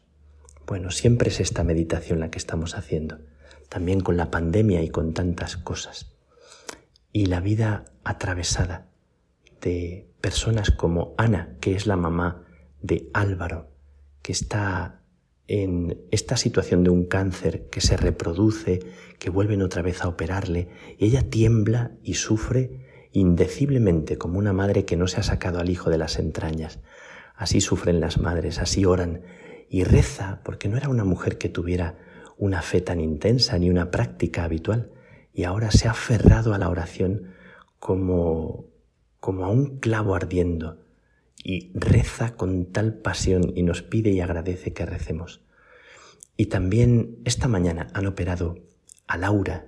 Laura es una niña de 13 años que también ha sido operada y que está luchando y que antes de entrar en quirófano esta mañana les contaba chistes a los médicos que se partían de risa con ella. Esta es Laura, una niña, es la sobrina de Raquel, eh, mi amiga del grupo de oración y prima de Jesús también, un gran joven, pues personas, ángeles que acompañan a personas que luchan, que sufren, que están en la vida así, como mirando hacia lo alto y mirándose hacia adentro. Y en medio de tantas situaciones de incertidumbre, nace Leo, y Leo es el niño de Quique. Quique es mi hermano. No sé si queda muy bien hablar de tanto de la familia, pero bueno, la verdad que no, no tengo pudor que aquel tocarme Dios al niño tímido que yo era le hizo como un poco descarado porque me tocó Dios y me liberó de mi propia desnudez y me hizo mensajero sin pudor de lo que Él hizo en mí. Así que no hay presunción, a lo mejor hay un poquito siempre, ¿verdad? De amor propio, pero en realidad solo puedo hablar de lo que siento que Dios me ha regalado. De manera que hablo de Quique y Raquel que acaban de tener a Leo, un precioso niño que ha venido a la vida. Y me digo, y nos digo, y la vida consiste en aprender de Leo a nacer. Quique era un, un poco bandido, eh, mejoró la escuela de, de los otros hermanos que íbamos por delante, que éramos muy de la calle, muy de estar todo el día pensando en jugar, en, en chicas, hasta que Dios me enderezó hacia otros caminos y Quique, que estaba metido en tantos líos, y que fue rescatado por una entrenadora de atletismo que se fijó en él y un día le pidió que saltara altura. Y empezó a saltar y al poco tiempo, a los años, ganó el Campeonato de España de, de salto de altura universitario. Y aquel que no valía para estudiar y que no se centraba y le llevaron al psicólogo, hizo dos o tres carreras, tiene varias empresas y es un hombre de un corazón grande, casado con Raquel, que es una mujer encantadora. Pues como la vida en un punto, cuando alguien te mira en el lugar adecuado y te quiere con libertad y rescata tu vida de donde tú creías que era imposible ser rescatado, te hace saltar y dar el salto adecuado para estrenar la vida. ¿Qué quiero decir con todo esto que estoy compartiendo con vosotros? Quiero decir que me siento tocado y atravesado por ese Dios, que nunca me tocaba nada de pequeño en la vida, que no tenía suerte y le decía a mi madre de niño, pero ¿por qué todo me pasa a mí? Y mi madre se reía encima, para más INRI. Y ahora que me siento afortunado de convivir y compartir la vida con ángeles que veo continuamente, tengo solo que dar gracias a Dios. Hace tres días he celebrado los 30 años de sacerdocio. Me ordené con cara de niño y ahora sigo estrenando la alegría de aquel sacerdocio. Comparto que lo mejor del sacerdocio ha sido la bendición que yo he recibido de tantas personas cuando no me he mirado a mí y me he vaciado los bolsillos. Lo mejor, lo mejor, lo mejor ha sido este darme sin esperar en las ocasiones que he acertado a hacerlo.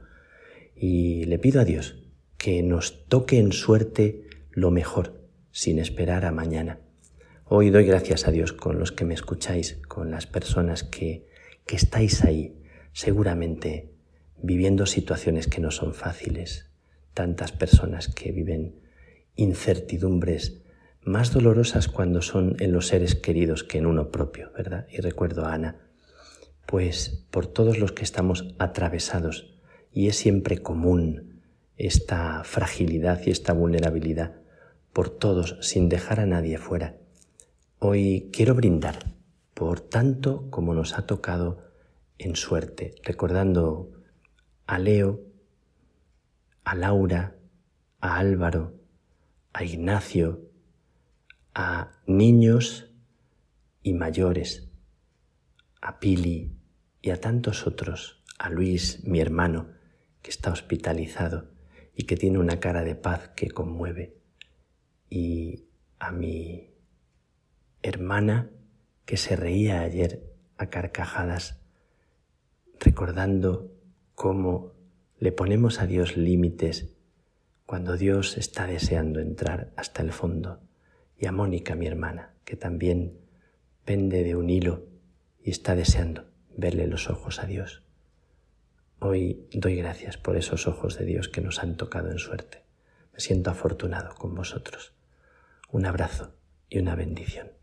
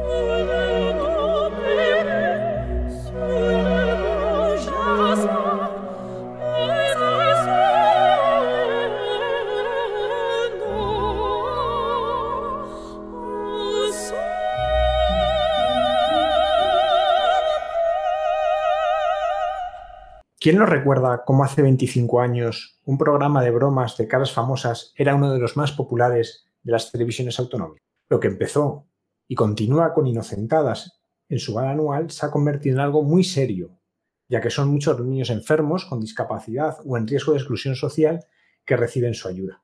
Hoy tenemos para hablarnos de la Fundación Inocente Inocente, Cristina Fernández, que es periodista. Buenas noches, Cristina. Muy buenas noches, encantada de estar con vosotros. ¿Cómo un programa que hacía bromas a famosos se convierte en una fundación para ayudar a los niños? ¿Cómo, se hace ese camino?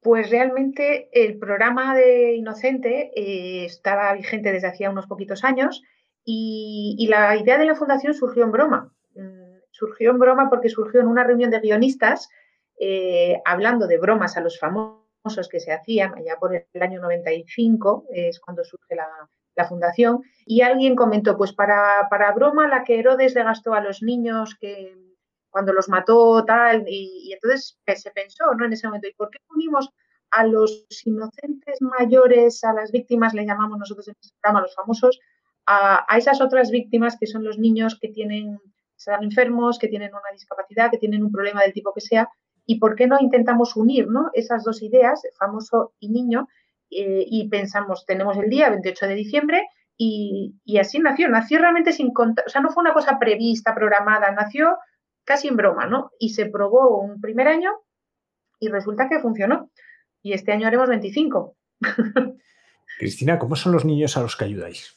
Pues los niños a los que ayuda la Fundación Inocente son, eh, bueno, pues son todo tipo de niños que en España tienen eh, pues cualquier tipo de enfermedad, cualquier tipo de discapacidad, cualquier tipo de, mm, bueno, pues de exclusión social, de problema, cualquier problema. Realmente yo podemos decir que desde la Fundación Inocente ayudamos a todos aquellos niños que, en un momento de su vida o permanente o transitorio, ¿no? Ojalá fuera más transitorio que permanente, pero en muchos casos es permanente, tienen una, eso, pues una dificultad, ¿no? Física, mental, eh, pues eso, de, enfermo de enfermedades de todo tipo, ¿no? Pues desde el cáncer infantil a las enfermedades raras, a trastornos de, cualquier otro tipo, ¿no? Un mundo de la discapacidad que, bueno, que es muy, que es muy grande y que hay muchos niños en España ¿no? que tienen muchos tipos de discapacidad.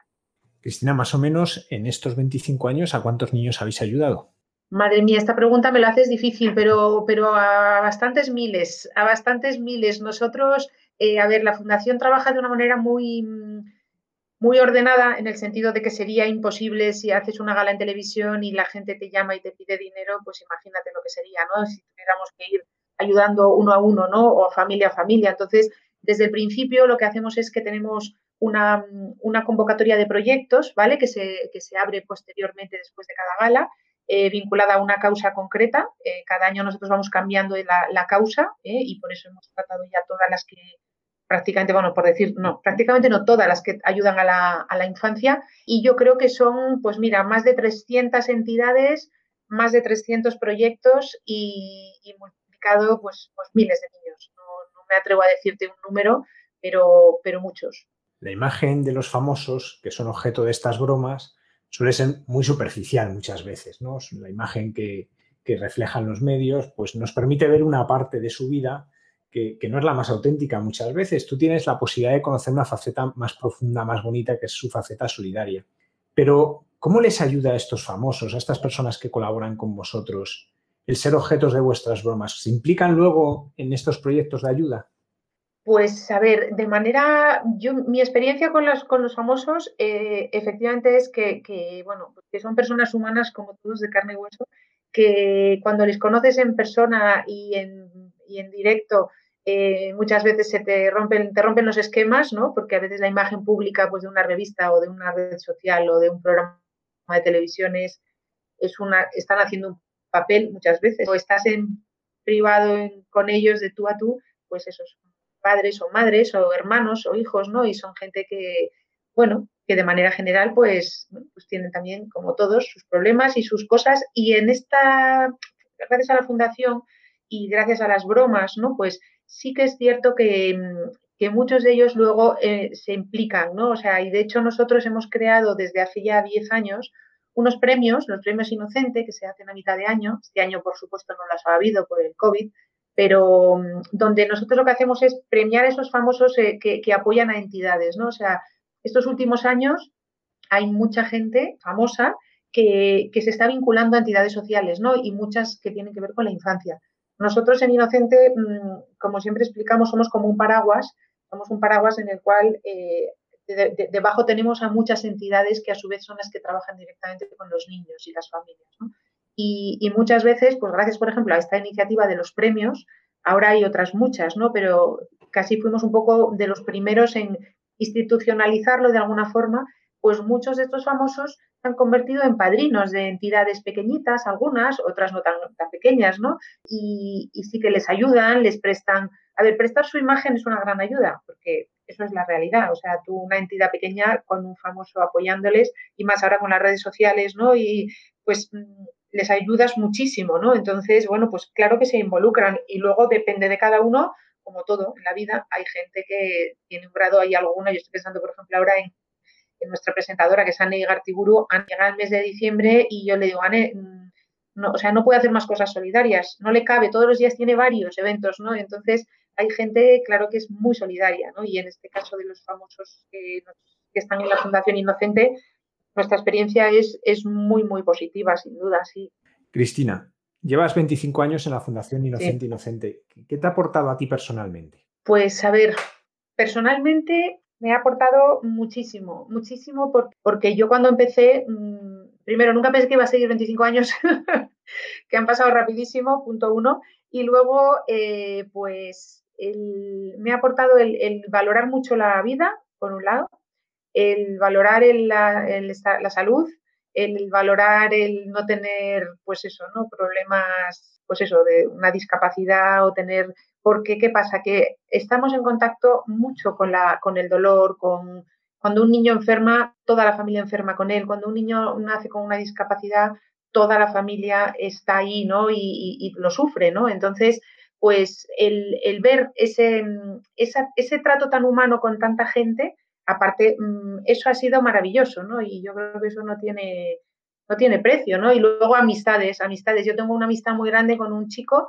ahora ya es licenciado, lo conocí con seis años es paralítico cerebral de Orihuela, de Alicante, y lo conocí de niño, tenía seis años, ¿no? Y ahora ha terminado la facultad, está haciendo un máster y seguimos en contacto por, por Facebook, hablamos periódicamente, ha venido a varias galas, es emocionante, ¿no? Yo cuando veo a José Esteban es como que me emociono, ¿no? Porque ha sido un ejemplo de un seguimiento, ¿no? Para que también desde la Fundación procuramos hacer, no lo podemos hacer con todos porque sería imposible. Muchos de los niños se han quedado en el camino, también es muy duro y da mucha pena, ¿no? Cuando pasa, como nos ha pasado en estos años, ¿no? Pues año estuvo una de las chicas que estuvo de, en la gala, era una gala de cáncer infantil y, y bueno, pues quiso venir, estaba muy malita, muy malita y, sus padres dijeron, quiere ir y que vaya, ¿no? Y vino a, vino a la gala y, es que a la semana falleció, ¿no? y los padres nos dijeron que había sido una alegría para ella brutal, ¿no? Y, te quedas como, Dios mío, ¿no? Pero, pero sí, es verdad que la cantidad de personas buenas a las que he conocido y de, y de gente que, aunque a veces desde fuera parece, ¿no? Que pues lo difícil que es aceptar la enfermedad y que lo es, ¿no? Y de un hijo enfermo, un hijo discapacitado, vamos, la mayoría de los padres que tienen un hijo con un problema así no cambiarían a ese hijo por nadie. Que otra cosa es que mm, que estén dando palmas, ¿no? No es eso, pero, pero no lo cambiarían por nadie. Y eso lo hemos visto, yo lo he visto con, mis ojos. ¿Nos puedes contar alguno de los momentos más conmovedores que has vivido en estos 25 años? Alguno, ¿no? Porque habrá muchísimos, pero y es difícil siempre seleccionar alguno, ¿no? Pero alguno de esos momentos, porque hay algo más bonito que ver la sonrisa de un niño enfermo, pues cuando ve cumplido su deseo. Pues, pues por ejemplo, sí, o sea, el caso que os acabo de contar de, de José Esteban este año pasado vino a la gala vino a la gala em, para contarnos que se había licenciado, ¿no? Y claro, el verle, ¿no? O sea, que con esa dificultad tan grande que tiene para hablar, ¿no? Porque es verdad que tiene una parálisis cerebral muy severa, ¿no? Pero, pero bueno, su cabeza está perfecta y, aunque le cuesta comunicarse, bueno, pues el, ese abrazo que me dio cuando llegó en su silla, ¿no? Con, su padre, que está súper orgulloso de él, ¿no? Pues, eh, y el agradecimiento que siempre nos muestra, pues, pues ese momento es muy conmovedor, ¿no? O luego, por ejemplo, otra de las visitas, nosotros durante el año visitamos proyectos de los que ayudamos, ¿no? Y pues eh, este año en, pues coincide, ¿no? Pero fue en Alicante un centro que se llama APCA, el Centro Infanta Elena, que también conocimos hace muchos años, muchos, y, llegar allí y encontrarme con, con, gente, ¿no? Que hacía pues años que conocía y que siguen ahí estando, ¿no? Pues y lo mismo con, con unas discapacidades muy severas, ¿no? Pero, pero alegres, a mí me impresiona la alegría, me, llama la atención mucho la alegría de, estos niños, ¿no? O sea, que, dices, madre mía, ¿no? Yo de qué me quejo luego, ¿no? O sea, entonces, momentos de esos encuentros, los más bonitos, los encuentros, las visitas a, los proyectos, ¿no? O sea, y cuando el famoso va y lo puede ver con sus ojos, es también muy bonito porque les se ve que él hace tres o cuatro años, pues después de mucha, mucho empeño y mucho mucha dificultad. Llevamos a Cristiano Ronaldo a visitar un centro de niños aquí en Madrid que se llama Numen. Asegurar que la alegría de esos niños eh, y de esos padres que estaban en el colegio y de ver a Cristiano que iba a ir un ratito y estuvo dos horas, bueno, pues al que no sea madridista, aunque ya no esté en Madrid, pero, pero eso fue muy conmovedor, ¿no? También. En estos meses, con la pandemia, no pocos niños que estaban en riesgo de exclusión social han caído directamente ya en la pobreza. Se ha hablado mucho de cuántos niños eh, han seguido las clases con medios telemáticos, pero hay otros muchos que no han podido, no nos engañemos. Hay muchos que en estos meses han tenido grandes dificultades para poderse alimentar. ¿Estáis haciendo alguna acción en este momento tan crítico? Pues mira, sí, eh, aprovecho que me preguntas porque sí que es cierto que nosotros estamos dentro de todas las múltiples necesidades, eso, desde la, de comer, por ejemplo, que, para muchos ha sido el problema es no tener que comer, ¿no? Y tener que ir al banco de alimentos, a Cáritas y a tantos sitios, eh, pues eh, nosotros uno de los problemas que hemos detectado es que durante esta pandemia, claro, todo se ha, hecho digital, ¿no? El teletrabajo, el, el colegio, estudio online, etcétera. ¿Qué pasa? Muchas familias no tienen recursos, ¿no? O sea, suficientes recursos casi ninguna y muchas familias no tienen ninguno, ¿no? Entonces, eh, eh, estamos haciendo una campaña ahora mismo en las redes sociales de la, Fundación que se llama No te dejo atrás, precisamente con la finalidad de, intentar paliar esta brecha digital, ¿no? Porque no es que digas, bueno, no me puedo conectar con un amigo para charlar un rato, no, es que estos niños eh, a lo mejor lo que reciben es fisioterapia respiratoria, ¿no? Y lo hacen a través de, tienen que hacerlo a través de la pantalla, ¿no? si no tienen conexión a Internet, si no tienen un ordenador, si no, es que ese niño se queda sin la fisiorrespiratoria y eso es para muchos de estos niños es que es vital, es de vida o muerte, ¿no? O sea, hay cosas muy gordas, eh, aparte del estudio ordinario y de todo lo demás, que gracias a, la tecnología y pues, pues se pueden hacer, ¿no? Y, la verdad es que estamos, bueno, con muchos famosos que justo también nos están apoyando. Mientras hago esta entrevista estoy whatsappeándome con Juan Maiturriaga a ver si mañana puede ir a un programa en la tele que, quieren que vaya para hablar de la campaña, se han volcado, la verdad, y, bueno, pues sí, estamos, porque hemos visto que es una de las necesidades muy concretas que, que son ahora prioritarias para los. Cristina, muchas gracias por esta entrevista y muchísimas gracias por mostrarnos este rostro de los famosos también, que este rostro solidario y, y por esta grandísima ayuda que estáis haciendo a los niños desde hace 25 años cuando uno entra en la página web de la Fundación Inocente Inocente, mostráis la belleza del vulnerable. ¿no? salen niños con sus discapacidades y uno ve esa belleza porque la sonrisa de un niño con síndrome de Down es de las cosas más bonitas que hay. Gracias por enseñárnoslo. Pues muchísimas gracias a vosotros por darme la oportunidad en Radio María ¿eh? y, y, nada, y ojalá podáis seguir haciendo esa labor que también hacéis tan importante, que hay muchísima gente que os oye y que, y que reza con vosotros. ¿eh? Pues muchas gracias, Cristina. De nada.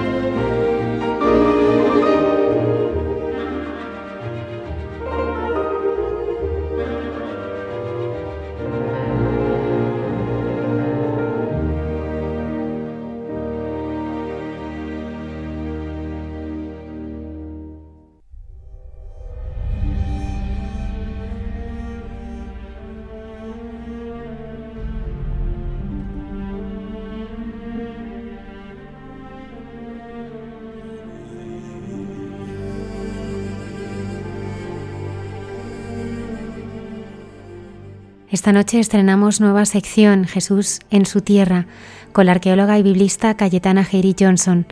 Ella nos ayudará a conocer mejor a Jesucristo y su mensaje adentrándonos en los lugares en los que vivió y las costumbres de la época.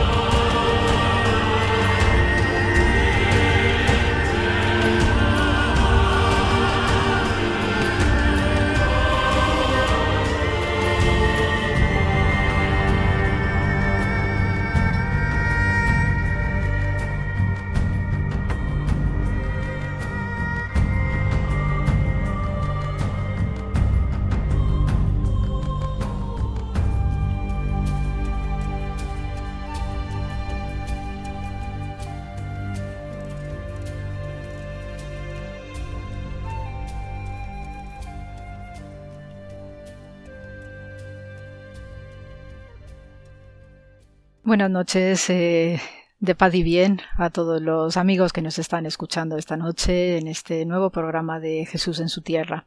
Hoy es un programa de tantos programas que son muy especiales para hablar del primer milagro de Jesús en unas célebres bodas que se dieron en Caná, una localización árabe muy próxima a Nazaret y que tiene un sentido muy especial por la presencia eh, festiva ¿no? de este milagro y su relación con el vino, una bebida fundamental desde el punto de vista teológico judío.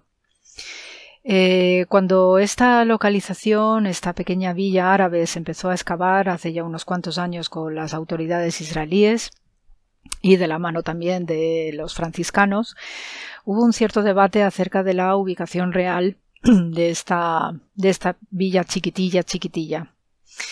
Eh, ¿Por qué? Porque también eh, próxima a Nazaret existe otro Caná y para distinguirlos, pues eh, este del milagro se le llamó Kefar Caná y el otro se le llamó Kirbet Caná para diferenciarlos.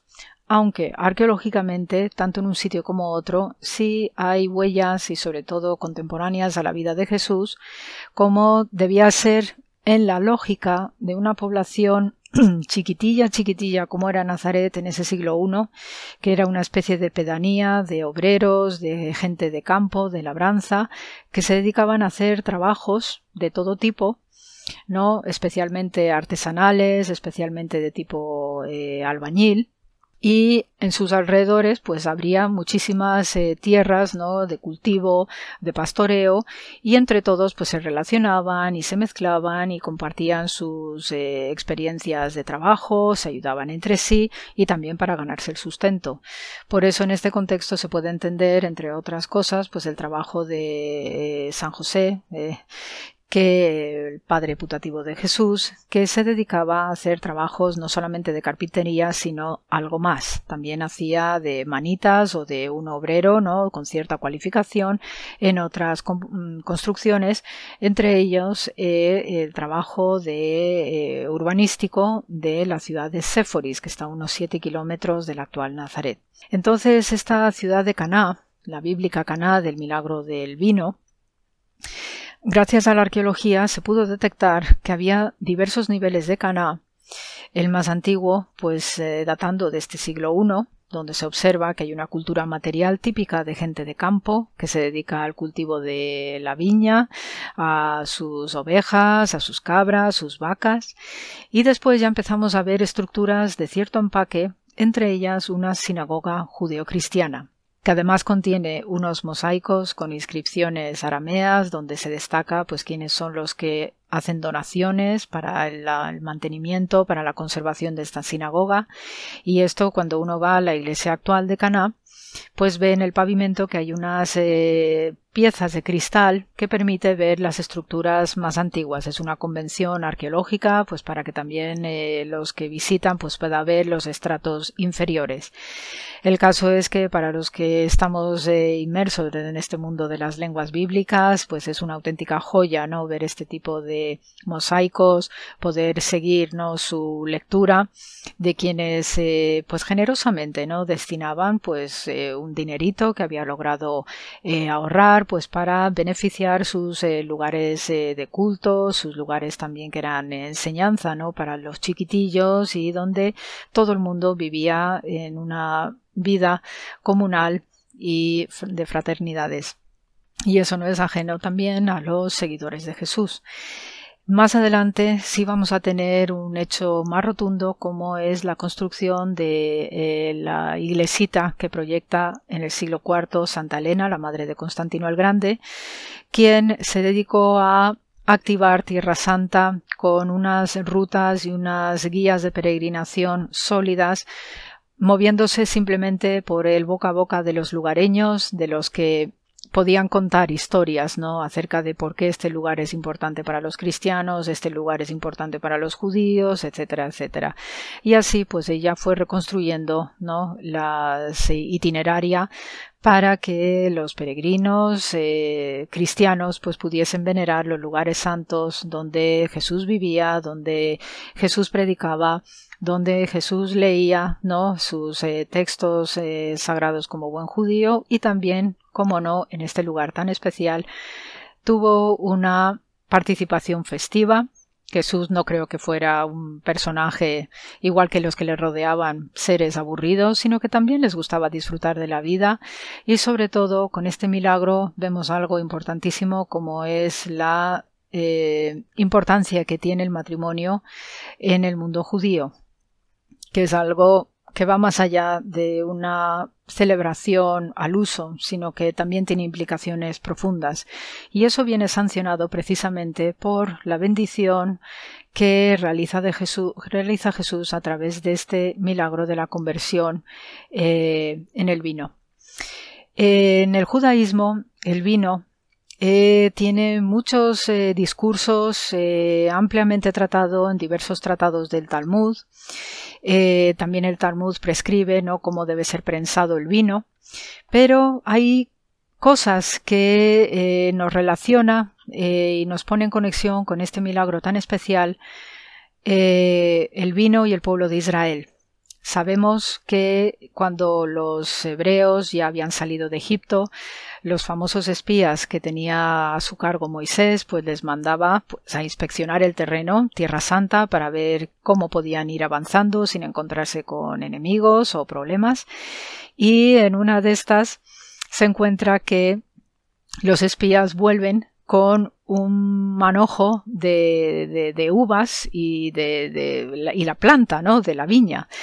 Entonces, para eh, la teología rabínica, precisamente este Israel, pues eh, fue colocado en, la tierra santa, en la tierra prometida, como una buena planta, ¿no? De que nos da unas ricas uvas y nos da un néctar maravilloso que se va a llamar vino. También, eh, desde el punto de vista doméstico, el vino está asociado a las mujeres y a las esposas, ya que eh, una esposa es considerada como una viña que es generosa y que bendice todas las casas, todos los hogares. Por tanto, cuando la María, su madre, está preocupadísima ante la, falta de vino, pues entiende también como madre como mujer no la importancia del vino en las ceremonias y especialmente por todos estos contenidos simbólicos. Y hay más. También el vino está relacionado con ese episodio maravilloso que nos narra el Génesis 9 cuando termina el diluvio y Dios le da las instrucciones a Noé para que salga del arca y deje que los animales repueblen la tierra, se multipliquen y también vayan aumentando ¿no? la riqueza de la creación. Ahí es cuando Dios establece el primer pacto que hace con la humanidad entera, no solamente con Israel. Y tenemos los siete mandamientos noáquicos. Entre las instrucciones que Dios da a Noé, precisamente está la de plantar un sarmiento. Y aquí que desde el punto de vista bíblico, pues marca el inicio de lo que es la nueva creación de Dios, donde Dios también promete, a través del arco iris, eh, promete a su gente y a la humanidad entera que no va a volver a ser destruida. Entonces, este milagro de Jesús implica muchos contenidos simbólicos desde el punto de vista no solamente de los sabios de Israel, los rabinos, de, lo, de las sentencias o las frases no eh, sabias que también recorre la Biblia con muchísimas metáforas acerca del vino, también lo tenemos presente en el cantar de los cantares, por su perfume, sino que también lo que hace Jesús es, con este milagro, dar inicio al hombre nuevo que pretende buscar e instaurar a través de su pueblo, que es el pueblo hebreo. Y lo mismo que Dios le da la instrucción a Noé para que plante una viña y celebre con el corazón alto, porque el vino también alegra el corazón de los hombres y también es recomendable, según dicen los rabinos, para los ancianos que les da una alegría especial y les hace además también que sus intestinos funcionen. Son cosas curiosas que tienen estos rabinos. En Jesús lo que está indicando es que, al igual que Noé, empieza una historia nueva de salvación además ejecutada físicamente a través de él mismo como Hijo de Dios. Son detalles, son punticos que quería compartir, ¿no? acerca de este primer milagro de Jesús, la importancia del vino. Eso no quiere decir, ¿no? que nos tengamos que estar emborrachando, ¿no? hasta ese extremo no llega, no la sabiduría de Israel, pero sí es un elemento bendito, bendecido por Dios, que además eleva el alma y también trae sabiduría a los corazones, teniendo en cuenta, como comenté en un programa anterior, que en el corazón reside la sabiduría y el amor humano y de Dios al mismo tiempo. Y para terminar este programa, quería también compartir con vosotros, eh, y ya que entramos en el fin de semana, una, un ripio, ¿no? Una de estos eh, frases y refranes, ¿no? Que a veces uno encuentra en determinados bares muy castizos y que me llamó muchísimo la atención, ¿no? Porque digo, bueno, este por lo menos ha leído algo de Biblia. Y entonces yo lo voy a compartir con vosotros. Y el refrán decía, bendito Noé que plantó el primer sarmiento, porque a unos les quitó la sed y a otros el conocimiento. Así que amigos, en este fin de semana que, termina ya prácticamente el mes de junio. Lo mismo que a Noé y lo mismo que Jesús, que hizo un milagro muy singular, muy bonito, muy entrañable. Empecemos el fin de semana y hasta la siguiente con un corazón contento y con el espíritu alto. Así que os mando un abrazo fraternal de paz y bien y hasta la próxima semana. Muchísimas gracias.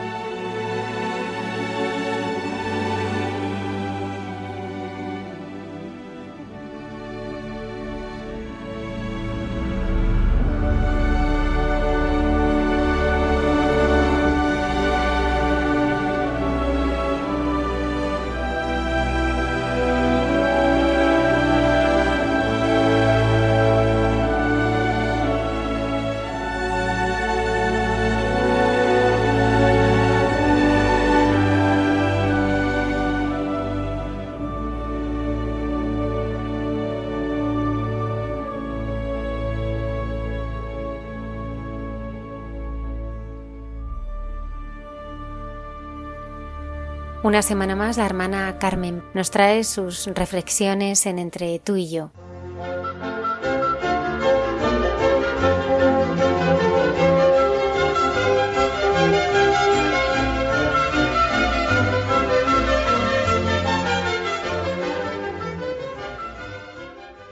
Buenas noches a todos los oyentes y nosotros, José Manuel y yo, en estos momentos que nos gustan tanto, y que no cansamos, no nos cansamos de decirlo, en este programa de Hay mucha gente buena, donde lo más importante son los testimonios, hoy, ¿verdad, José Manuel?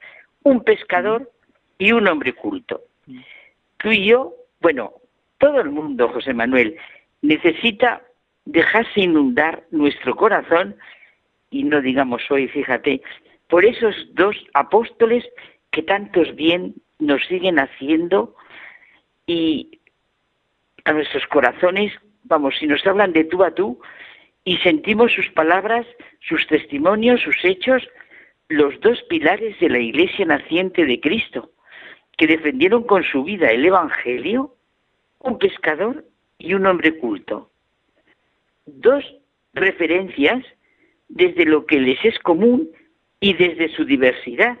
Nos hablan con su vida y con su experiencia, con su testimonio, con su manera de vivir su vocación.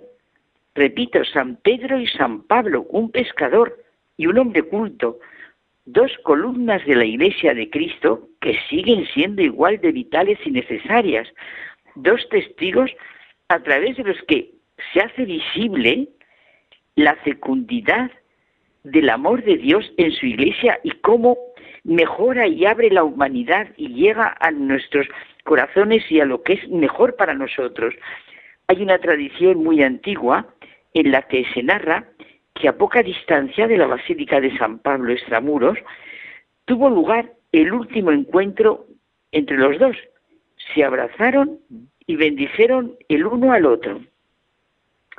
Es verdad, Carmen, que, que qué diferentes son, son los dos, ambas personas. Distinto carácter, distinto temperamento, pero una misma certeza tenían los dos. El infinito y gratuito amor de Dios por cada uno de ellos y de todos nosotros. Y en esa dualidad de una persona sencilla y otra extraordinariamente formada, descubrimos cómo el Señor se vale de todos, sin importar los talentos que cada uno tiene. Todos cuentan y con todos cuentan para anunciar la buena noticia. Oh, me encanta lo que has dicho, José Manuel. Es que además, fíjate, Benedicto XVI nos dice algo muy gráfico. Mientras que la primera pareja bíblica de hermanos nos muestra el efecto del pecado por el cual Caín mató a Abel, Pedro y Pablo aunque humanamente muy diferentes el uno al otro, y a pesar de que no faltaron conflictos en su relación, han constituido, como tú has dicho, un modo nuevo de ser hermanos, vivido según el Evangelio, un modo auténtico, hecho posible por la gracia del Evangelio de Cristo, que actuaba en ellos. Él los llamó patronos principales de la Iglesia de Roma, y nos dice que juntos representan todo el Evangelio de Cristo. Bueno, y ahora con palabras del Papa Francisco, San Pedro y San Pablo y la Virgen María son nuestros compañeros de viaje en la búsqueda de Dios, son nuestros guías en el camino de la fe y de la santidad. Ellos nos empujan hacia Jesús para aprender todo lo que Él nos pide. Sus vidas son la luz para vivir la fe y la caridad. La fe en Jesús como Mesías e Hijo de Dios, que Pedro profesó primero y Pablo anunció a la gente, y en la caridad que la Iglesia está llamada a servir en un horizonte total, sin exclusiones. Y es verdad, como dices, que tuvieron sus diferencias, ¿eh? pero también lo es que la humildad siempre condujo sus conductas.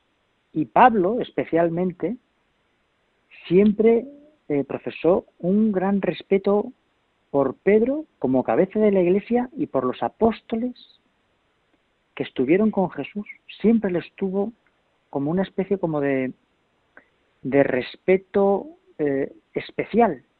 Es, Qué bonito, José Manuel. Con lo que era, con lo que era Pablo, eh, eh, pues es una muestra clara de humildad, ¿no? Para, ya lo creo. Qué bonito eso que estás diciendo, ese sentido de comunión.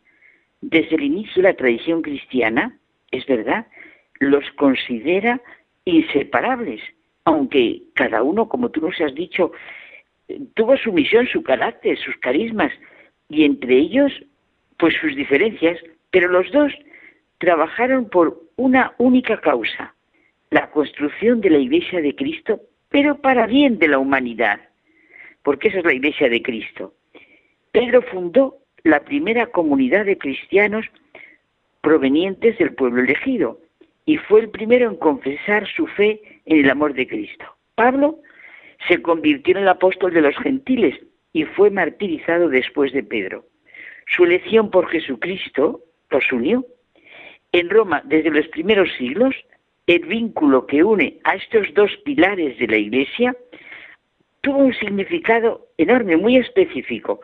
Benedicto XVI decía en una homilía para celebrar esta solemnidad que como la mítica pareja de hermanos Rómulo y Remo, a los que se remontaba el nacimiento de Roma, pues San Pedro y San Pablo son considerados los fundadores de la Iglesia de Roma. Sí, Pedro y Pablo, humanamente diferentes y por tanto con tensiones, como hemos dicho en su relación, son los iniciadores de una nueva ciudad, como tú dices, como concreción de un modo nuevo y auténtico de ser hermanos, familia, comunidad y pueblo de Dios. Y todo ello posible por el Evangelio de Jesús. ¿Qué necesidad tenemos ahora, José Manuel, de sentir y vivir lo que es la familia, lo que es la persona, lo que es la comunidad, lo que es el trabajo a la luz de estos dos testigos? Esos dos testigos, por su encuentro con Jesucristo, conocieron el amor que Dios les tenía, creyeron en Él, y este encuentro les dio, perdón, un nuevo horizonte a la vida, una orientación decisiva. Eh, Pedro y Pablo son, pues, un ejemplo concreto de las relaciones humanas. Diferir no es ser enemigo uno del otro. Jamás algo humano está exento de algún defecto. Jamás mm, en una síntesis, en un todo, reina una coherencia absoluta. Claro, es que si la unión debe ser, si la unión tiene algún sentido, solo puede ser entre hombres que difieren. Reconocer y aceptar sus diferencias no es orgullo ni debilidad, es el eh, eh, en el reconocimiento y aceptación de la diferencia se supera precisamente la diferencia y se realiza la unión. Claro, claro. Los dos la misma fe y la misma esperanza, que lleva al reconocimiento de la identidad fundamental de nuestra situación ante el amor misericordioso de Dios, cada uno completamente distinto, como lo expresa San Pablo en su carta a los romanos. Los dos vivieron convencidos de que nada podía separarles del amor de Cristo, ni la tribulación, ni la angustia, ni la persecución, ni el hambre, la desnudez, el peligro, la espada, ni muerte, ni vida, ni ángeles, ni principados, ni presente, ni futuro, ni, potestades, ni altura, ni profundidad, ni ninguna otra criatura podía separarles del amor de Dios manifestado en Cristo Jesús.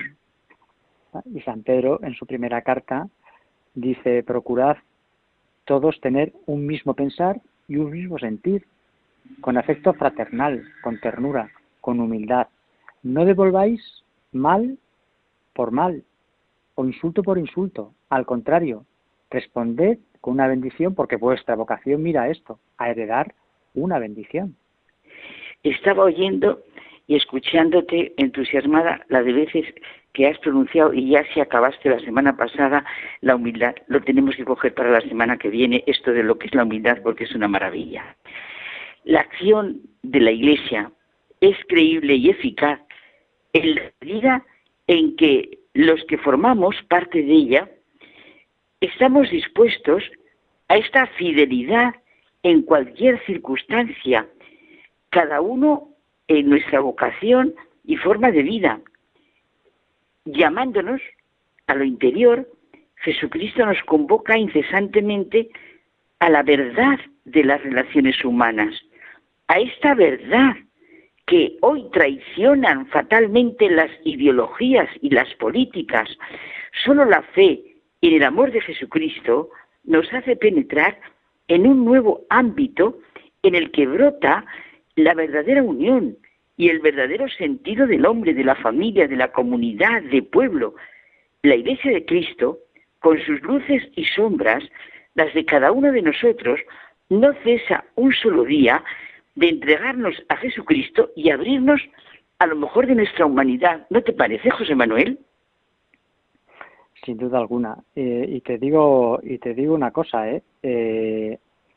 me has dejado me has dejado con me has dejado con, con la cosa de la humildad y, y yo te voy a decir una cosa que yo tengo como como criterio de valorativo, por decirlo de alguna manera, de la humildad, algo que dijo, ahora mismo no recuerdo quién, porque como ha sido escuchándote, no recuerdo quién, quién lo dijo, pero dijo, al humilde nada le humilla.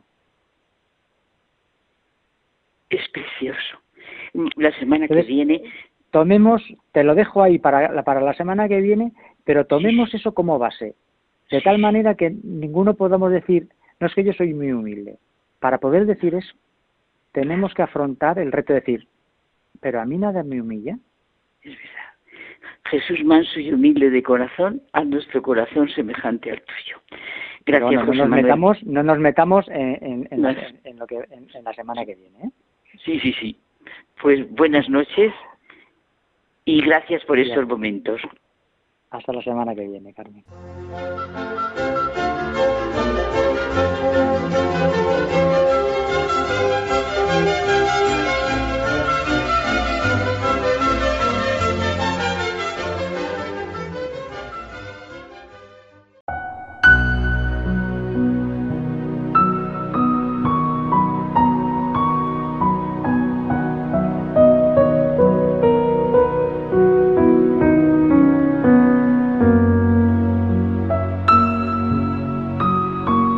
Nos despedimos hasta el próximo programa. Muchas gracias por habernos acompañado.